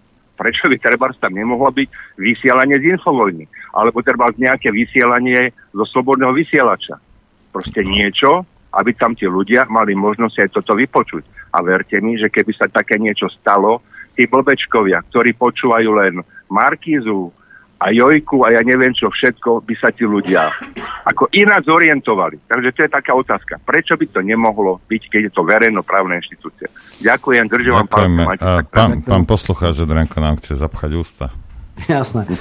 Jasné ja. To je to celé, je čo chce. Troška, to, uh, toto bolo na, veľmi sofistikovaná, sofistikovaná otázka. Áno, áno, áno, áno. Pán poslanec, no, nech sa páči. Pán predseda teda. Je to, je to otázka na budúceho riaditeľa rozhlasu, teda či si to teda osvojí a a či takýto do tých okruhov tam aj bolo jasné, oni sú terestriálne okruhy, to znamená, ktoré sa vysielajú na teda vlnách FM a potom samozrejme svoje internetové vysielanie. Ja teda myslím, že úplne prvá otázka mala byť na Nora a na Borisa Koroniho, či vôbec chcú, aby ich šíril slovenský rozhlas, lebo však to je nejaký budovaný brand, ja neviem, 8 rokov, či koľko ste. Takže či ako chcete si utopiť svoju identitu. Nie, však ale taká, nie je takáto táto... Uh, toto no. sa deje, povedzme, v Spojených štátoch, niektoré alternatívy, normálne, že ich tie malé stanice, však tam ich je tisíce, on, oni preberajú buď čas, alebo, alebo celú, celú reláciu no. v tej chvíli. Hej a, a ako toto, toto sa deje a tá relácia je stále, proste tú identitu má, tu nie, to, to nie, toto nie je problém. Problém je legislatíva a keby sme my museli dodržiavať legislatívu, aj, čo nemusíme teraz zatiaľ, aj keď si to rada myslí, ale za chvíľku bude, bude vysvetlené, že nie, tak a čaro tej relácie by, by, by zmizlo. O tom sme sa bavili, áno, o tom sme sa bavili že, že vieš si predstaviť, že, lebo nikto navrhoval, že Adrian pôjde robiť e, sobotné dialógy, no, Noro o 5 minút 12. To sa stratí. Tak, tak. To bude úplne o niečom inom. A ja si neviem predstaviť, že by niekto kto by bol nado mňou, nejaký môj vedúci, to si ja neviem predstaviť. A keď sa na neho pozriem a vidím, že, že, že sa tam zhaslo v tých očiach a on by mal mňa riadiť a vysvetľovať mi, ako to mám robiť, do troch sekúnd som preč. A poslucháč to nemyslel tak, že by sme my šli robiť do slovenského rozhlasu, šlak by ma trafil, ale že by, že by sa prebrala celá táto relácia. A to si tiež neviem e, predstaviť. No, to nie, lebo pozrite sa, tak ako, tak ako Michalko bude chodiť do, do roboty s tým krížom, tak polka Slovenska by počúvala slovenský rozhlas s krížom krížom v ruke. Krížom v ruke. tak, tak asi. No. Minimálne v Bratislave by si čiže, rozoznal. Čiže je to ako asi dosť problematické. Hey, máme no, svoje pa... miesto a to je, treba sa vedieť tu. zaradiť pekne. Áno, presne. E, reagovať na určité pripomienky poslucháčov bude pani riaditeľka Adela Jureníková. Takže zase ma tam máte.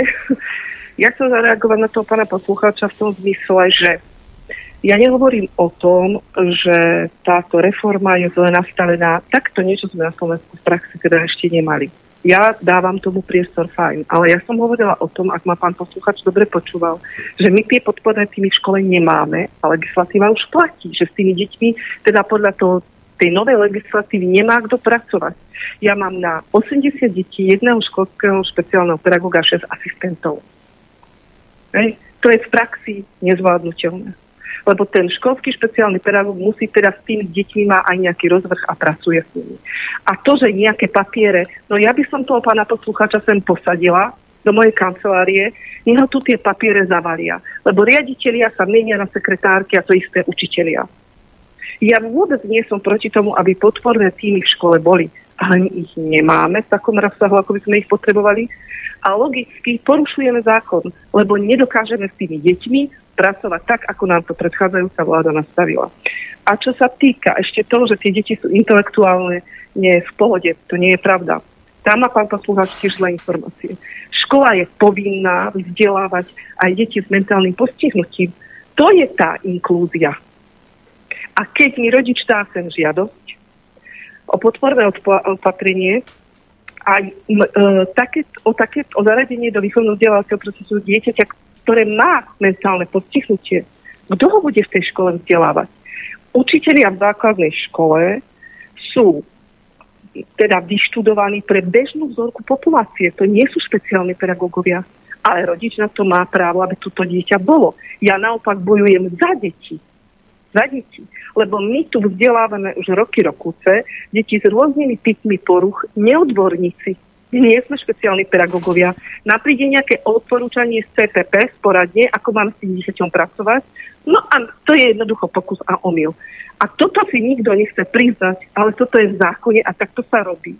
A dokonca asistentov môžu robiť ľudia bez pedagogického vzdelania. Stačí im dať do zmluvy, že si to pedagogické vzdelanie majú doplniť. Čiže si predstavte autistické dieťa, ktorým môže robiť nepedagóg alebo uh, uči, teda asistent s minimálnym pedagogickým vzdelaním. To sú dva roky pedagogické nadstavby. Ako on dokáže odborne pracovať s takýmto dieťaťom? Ja bojujem za tie deti, nie proti ním. No, Dobre, ďakujeme. Ďakujeme pekne. Ďakujeme pekne. E, to bolo dovysvetlenie takzvané. A teraz otázka zase e, mailová. E, Ľubo z Košic sa pýta, nebol by vhodným človekom na post riaditeľa RTVS Marek Ťapák? Nie, nebol, lebo on to robiť nechce. E, druhá otázka v toho mailu. Mám taký názor, že spojením verejnoprávnej televízie a rozhlasu sa zhoršila kvalita vysielania rozhlasu. Aj z prostredia pracovníkov vraj znejú na toto spojenie sťažnosti. Nebolo by lepšie sa vrátiť k pôvodnému modelu, tento, tento nápad tu je Áno, na stole. presne tak. Uh, už sa viackrát deklarovalo, že sa teda otvorí diskusia. Stále neviem, že či teda bude to aj v PVVčku, že či toto bude ako nejaký legislatívny zámer, ale o tom, že vážne úvahy sú, že jednoducho obe inštitúcie majú vlastnú, eh, vlastné dejiny, iný typ eh, žurnalistickej práce, eh, inú tradíciu, že sa to nezžilo celkom, že sú nejaké duplicity a podobné veci. Tam, tam je to jasné a treba jasne povedať, že v tom 10. roku alebo 11. to urobil Krajcer extrémne, extrémne účelovo s absolútne jedným e, cynickým zámerom a ono to nefunguje. Ono to nefunguje, rozhlasáci nie sú spokojní, televízáci nie sú spokojní, tak e, keď teraz príde tá šanca dať to troška zase do normálu, tak prečo to nevyužiť? Mhm. Ďalší telefonát, nech sa páči. Zdravím, to je poslucháč Levy Ivan. Ja by som sa vrátil k tej predstavujúcej myšlienke šíriť alternatívu cez ETR. Nezatracovať, treba nad tým porozmýšľať, ako by sa to dalo spraviť, lebo sledovanosť cez ETR je oveľa väčšia ako cez net. Stále veľa ľudí, aj starší, nemajú, nesledujú cez net, ale keď si rádio v zapnete, dajme tomu nejaký kanál Slovenského rozhlasu by mal tam vašu reláciu, tak určite by bola viacej sledovaná ako cez net. Čiže To tam budú nejaké nastavenia. No, ja, sa, ja sa v tom trošku hýbem. Zaberám sa ako konštrukciu, ako no, satelitnou a televíznou technikou, tak viem asi, že by to určite bolo výhodné, zaujímavé. Len čo to som chcel. Dobre, mm-hmm. príjemný deň do počutia. Áno, Roman. No tak e, ako prvá základná vec, ktorú tu povedali výhrady, boli by pod radou pre e, Vysielanie a retransmisiu? Respektíve, keby to bolo pod verejnoprávnou, tak pod radou RTVS, respektíve rozhlasovou radou alebo televíznou, to už je jedno. To by sme skončili veľmi rýchlo. Áno, čiže tam išli by sankcie, išli by všelijaké doťahovačky a tak ďalej. V takomto voľnejšom režime, kedy není legislatívne regulované, je to slobodnejšie. Druhá vec, terestriálne, tam sú aj frekvencie, mať vlastné frekvencie, problém byť v nejaký časový slot v rámci nejakého, ja neviem, Reginy, alebo ja neviem čoho, Slovenská 2, no na Devín by sa to asi nehodilo. Uh, takže neviem, je to vec z dvoch strán. Prvá základná, či to vôbec chcú na roz s Adrianom, čo asi nie je. Toto, pozri sa, A- toto by malo, toto, toto by malo trvácnosť osuského erekcie. No vidíš, a už hneď, a hneď, No, už hneď za toto by som dostal všetko. pokutu. Už hneď by som mal 10 tisíc za krkom. A š- šéf tak už, už by, vypnite ho, vy, ťahnite to. No, to vidíš to. Takže vidíte, ako takého prostorekého, jak som ja, nemôžete dať teda do regulovaného priestoru, lebo, lebo to, to, finančne by som to zničil všetko. Tak, takže tým povedané... Neviem asi si pomôcť, no. Debaty o, to, o tejto alternatíve myslím, že týmto sú ukončené. Mhm. A neviem, že či toto vysielanie naše dnešné napríklad je sledovanejšie ako Určite. niektorý Máš okruh. nejaké maličké rádia frekvenčné, je e, 30 rádií, majú niektoré, áno, niektoré sú regionálne, nadregionálne, celoslovenské a tak ďalej. E, Pozor, my sme celosvetové médium, my sme celosvetové médium. Áno, aj z Holandska nám volali, Tak, si tak, nepočul. tak, to- No, e, máme telefonát, počúvame? No, dobrý, zdravím, tu je Peter Galanty. Ja sa chcem, e, zdravím, len jednu pripomienku. Ja si tiež myslím, že je veľmi obmedzujúce to, že také rádia alterna- kvázi alternatívne nemajú možnosť, e, nemajú možnosť byť v tom étere klasickom toho rádia. Je to drahé, zastavím ťa. Je to drahé. Vieš, čo stojí jeden vysielač? Ja, Vieš, čo, e, vieš, čo ja stojí toto skoordinovanie jednej frekvencie? A teraz, keď chceš pokryť celé Slovensko, toto neexistuje. Toľko peňazí nemáte, poslucháči, aby ste každý jeden z vás platili, čo ja viem, 100 eur mesačne? Aby sa nazbieralo na, na, na, len na vysielače by išlo 500 tisíc eur. Len na, vysi, len na vysielač. Nie, na, to na treba, ty, Adrian, zastav to, ako my, ne, my neposkytujeme 24-hodinový program, my toho nie sme schopní a nemáme ani tú ambíciu. Máme jednu reláciu a sem tam nejakú druhú a to je celé, hej. Re, a reálne by bolo, keby to prevzali iné, iné rádia od nás, alebo čas Áno, relácia, alebo niečo, áno. Ale v tej chvíli sa dostávam do regulovaného sveta a budem potom znieť jak ten Iliev. A to nechceš. Hej. No Toto tak je to to. nechcem, to je jasné, No, ale, no, tak potom. ale ja som len smeroval som k tej veci, že jednoducho väčšinou do alternatívy alebo do týchto rádií, ako ste vy, idú ľudia, ktorí sú buď e, e, fans, ktorí zdieľajú rovnaké názory, alebo okrem sa tam dostanú aj niektorí iní, ktorí, ja neviem, majú aj ťažkú životnú si- situáciu, e, nevedia to vyriešiť, tak vtedy hľadajú, analýzujú. Ale väčšina ľudí sú takí, akí sú. Koľkoľvek to jasne povedal ten psychiatr, že 70% ľudí sú e, v podstate takí jednoduchší a tých 70% sa k tomu aj nedostanú. To je jedna vec, ale už tú technológiu jasne, to sa musí nejako vyriešiť. Druhá vec sa chcem pána Michalka opýtať. Meno Havran. Prečo Havran Šarapatý stále v slovenskej televízii a že či má tam vyarendované miesto v tej televízii slovenskej, pretože jeho štruktúra a to, čo tam on e, diskutuje, že Havran a kamoši, to není diskusia. Za to som ja Dobre, nešťastný. dobre, dobre, Ďakujeme. dobre, dobre, ďakujeme. Ja, ja osobne, ak ťa môžem predbehnúť, e, podľa mňa je problém Havra na jeho relácie. Problém je to, že tam nie je, lebo takéto, že vyrovnaná relácia, to sú také blúdy, bullshity, rozumieš, to sú také motanice, ako vraví Danko, aj. ale že tam nie je na vyrovnanie iná relácia. Rozumieš? Nemusí byť práve tá relácia vyrovnaná. Čiastočne do kríža tam je. Do kríža tam No, je. ale tak, no. No, akože štandard je tam v podstate však v tom periodiku aj tak Daniš a tak, takže je to troška, ale my máme Bčko, genderová e, verzia je, je ostrihoňová cifrová, hej, tá Mm. silná zostava, čiže ako mužská verzia, no prečo tam je? Pretože generálny riaditeľ ho tam drží.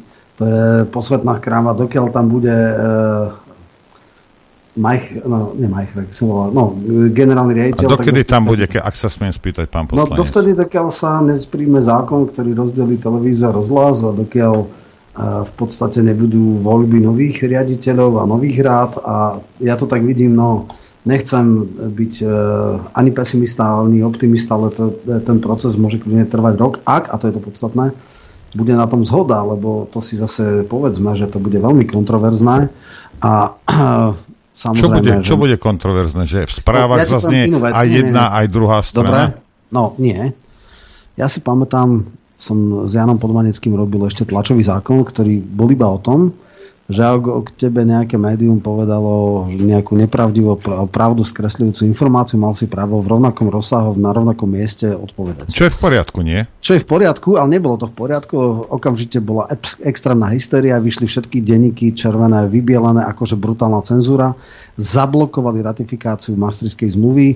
Boli tam e, veľvyslanci, bolo ko- Čoro Moro, Zurinda to vtedy vydieral asi vyše dvoch mesiacov, bolo úplne bloknuté peklo, konec sveta, konec demokracie, všetko zle. Potom SMK sa zlomilo a, a teda ratifikovalo a prešlo, prešiel ten zákon. Uh, teraz toto je úplne iný level, lebo treba jasne povedať, čo to znamená. Znamená to koniec manažmentov jedného, druhého, nová rada jedna, druhá, rozpustenie týchto ľudí. Uh, to bude úplne, že kto to pôjde a kto bude presadzovať, tak bude tam niekde medzi africkými diktátormi ako najväčší nepriateľ tlače. Budú sa hádzať po zem, čiže politické náklady na toto budú veľké. To si treba uvedomiť. A lídry koaličných strán musia povedať eh, tej ministerke alebo tomu, kto to bude presadzovať, že ho podržia.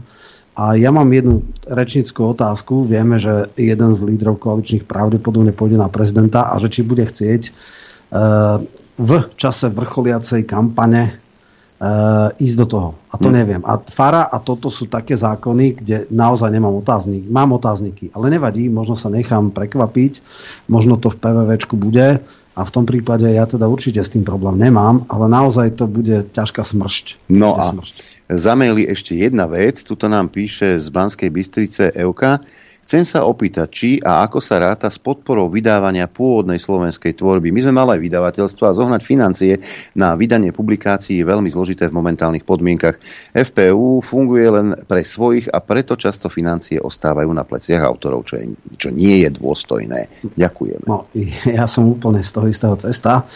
20 rokov som viedol vydavateľstvo. Áno, FPU, to som už vravel x krát, zopakujem, má extrémne subjektívne kritéria podpory a tam treba jednoznačne to dať, e, že nie len pre kamarátov, ale pre kvalitných e, autorov, kvalitné rukopisy. Ak sa za niečo postaví e, výrazná odborná autorita, nejaký známy literárny vedec, nejaký autor, že je to dobré, tak by to malo byť podporené. A nie teda kto s kým chlastá a kto aké má väzby, takže toto je jasné. A druhá vec, neviem, či do akej miery už teda posluchačka robila aj vyučtovačky a robila všetky tie veci, tá administratívna šikana je nepredstaviteľná. Čiže toto musí byť ako jedna z mojich top priorít. Ja vlastne od 17. roku, keď je FPU, tak eh, s týmto ťažko bojujem. Teraz po 5 rokoch mi dávali, že náhlašky predaja a koľko sa predalo a vyučtovačky a, a koľko recenzií bolo a koľko týchto a nič nie je dobré. No úplne, že brutál. Takže áno, s týmto treba niečo robiť. Toto je zbytočné, tieto reči, Adrian. Stejne vieme, kto je to najlepšie vydavateľstvo na Slovensku. che, che Guevara pôjde do predaja, som počul, som počul. Ale, Zajtra host. Uh, áno, áno, autor. Zajtra, Počkaj, už máš tú knihu na sklade? 8. 8. bude. 8. Uh-huh. Ale potom samozrejme predpokladám, že to pre, prídeme promovať, takže to potom zajtra Dobre. sa s hostom okay. Nie, čiže zajtra to bude e, Luboš Blaha za podpredsedu parlamentu a potom tam bude za spisovateľa. Tak. tak no, dobre, dobre, ja, ja súhlasím. E, len pri tom rozdeľovaní peňazí netreba zabudnúť, že aby sa to nezvrhlo a zase sa nedorozdávalo len kamarátom. Však isté. Ako nech sú fakt naozaj kritéria, ktoré sú o kvalite, nie o kamaračaftoch. Mm-hmm. Roman Michelko, poslanec Národnej rady Slovenskej republiky, dnes hostom v štúdiu Juch. Roman, ďakujeme. Ďakujem za pozvanie a pozdravím všetkých poslucháčov. Ďakujem. My sa rozlúčime a zajtra sa budeme pýtať podpredsedu, čerstvo vymenovaného podpredsedu a zvoleného eh, Národnej rady Ľuboša Blahu. My sa teraz lúčime, ale nie na dlho. To zajtra, krátko po 9. sa opäť ozveme v dopoludní na Infovojne. Ďakujem vám za podporu, za pozornosť, Noro tebe za spoluprácu a majte pekný deň. Urobte si ho taký, aký chcete. Ďakujem aj ja, hostovi, pánovi poslancovi. To sa mi páči, môžem nadávať týmto ľuďom. Samozrejme Adrianovi, poslucháčom, divákom, ktorí podporujete tento projekt a takisto, a takisto vám ďakujem za pozornosť a prejem vám šťastnú, veselú, dobrú noc.